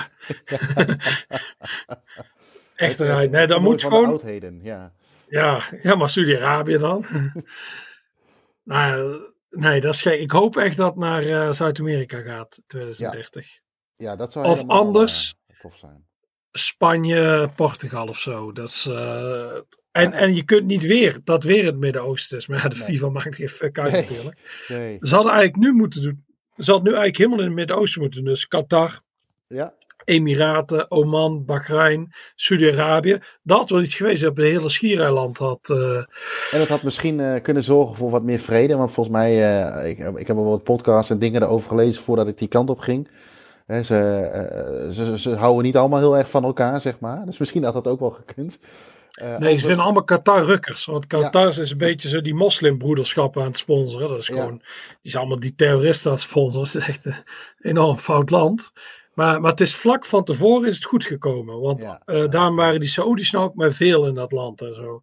Dus daar hebben ze allemaal weer... Misschien is het even nu voor het WK, dat ze even dit doen en dan is het goed. Dus ik ben ook heel benieuwd wat Qatar nu gaat doen. Er gaan al verhalen dat ze Paris Saint-Germain nu van de hand eh, gaan doen. Ik hoorde van Dimitri, de Bels, die zei... Oh, Eupen, daar heb je die Aspire Academy, waar al Ja. die talenten zitten. Die gaan er ook verkopen volgend jaar. Dus of ze nu hun handen helemaal van het voetbal aftrekken. Dus eh, ik ben benieuwd hoe dat allemaal gaat. Eh, eens, hè. Al is het alleen maar praktisch. Hè. De, al die taxis, al die bussen, al die stadions, alle fietspaden die gelegd zijn terwijl er niet gefietst wordt. eh, Ja, eigenlijk zou je over een paar jaar weer terug moeten gaan. Om te kijken hoe het dan weer is, hoe het er dan uitziet. Dus, eh, ja, ja, inderdaad. Dat doe ik graag voor staat. Maar dan word je denk ik wel helemaal uitgekotst in de scene. Ja, of ze denken, hé hey, meneer Heijink, bent u er al voor de derde keer? Vindt u het niet zo leuk? Ja, ik vind het echt leuk hier, hè? Ja, en eh, overigens, eh, jij noemde net eh, een WK in Zuid-Amerika. Zal één nadeel natuurlijk hebben, is wat ze in Brazilië ook gedaan hebben. Is dat er heel veel stadions... Kutstadions, ja. Die worden allemaal vernieuwd en verbouwd en gesloopt. Dat zou GJ overigens mooi vinden, want dan... oh nee, die hield niet van geverfde stadions. Hè? Dat was... Nee, die houdt niet, die houdt niet van geverste Nee, stadions. nee. Nee. Maar ja, goed, die mensen op Mars... Die, Ook heel gek. Ja, heel gek. Goed. Maar hij eh, zit ook op Mars, hè? Dus ja, Ja, dan, daarom. eh. Ehm, Nou, Joris, eh, bedankt dat jij deze anderhalf uur even naar mijn genel wilde luisteren in deze one-man die, show. dat is afzien. nou, ik had wel de kat uh, lag je naast me. Die wilde wat aandacht. Voor degene die het wil weten. Het gaat heel goed met Tommy momenteel. Dus, uh, Kijk. Ja. Nou, dat sluiten we met goed nieuws af. En uh, ja, laten, we, uh, laten we hopen dat we straks gewoon weer WK's hebben in echte, echte voetballanden. Want dat is toch het, toch het mooiste. Ja, dat meen je niet, maar goede afsluiter, deugdpunt. Juist, hartstikke idee. Iedereen bedankt voor het luisteren naar deze aflevering van de podcast van Staantribune. Mochten jullie tips, ideeën, opmerkingen of vragen hebben, laat het ons weten en mail ze naar podcast.staantribune.nl. Voor meer informatie over het magazine, abonnementen of boeken verwijs ik je graag naar www.staantribune.nl.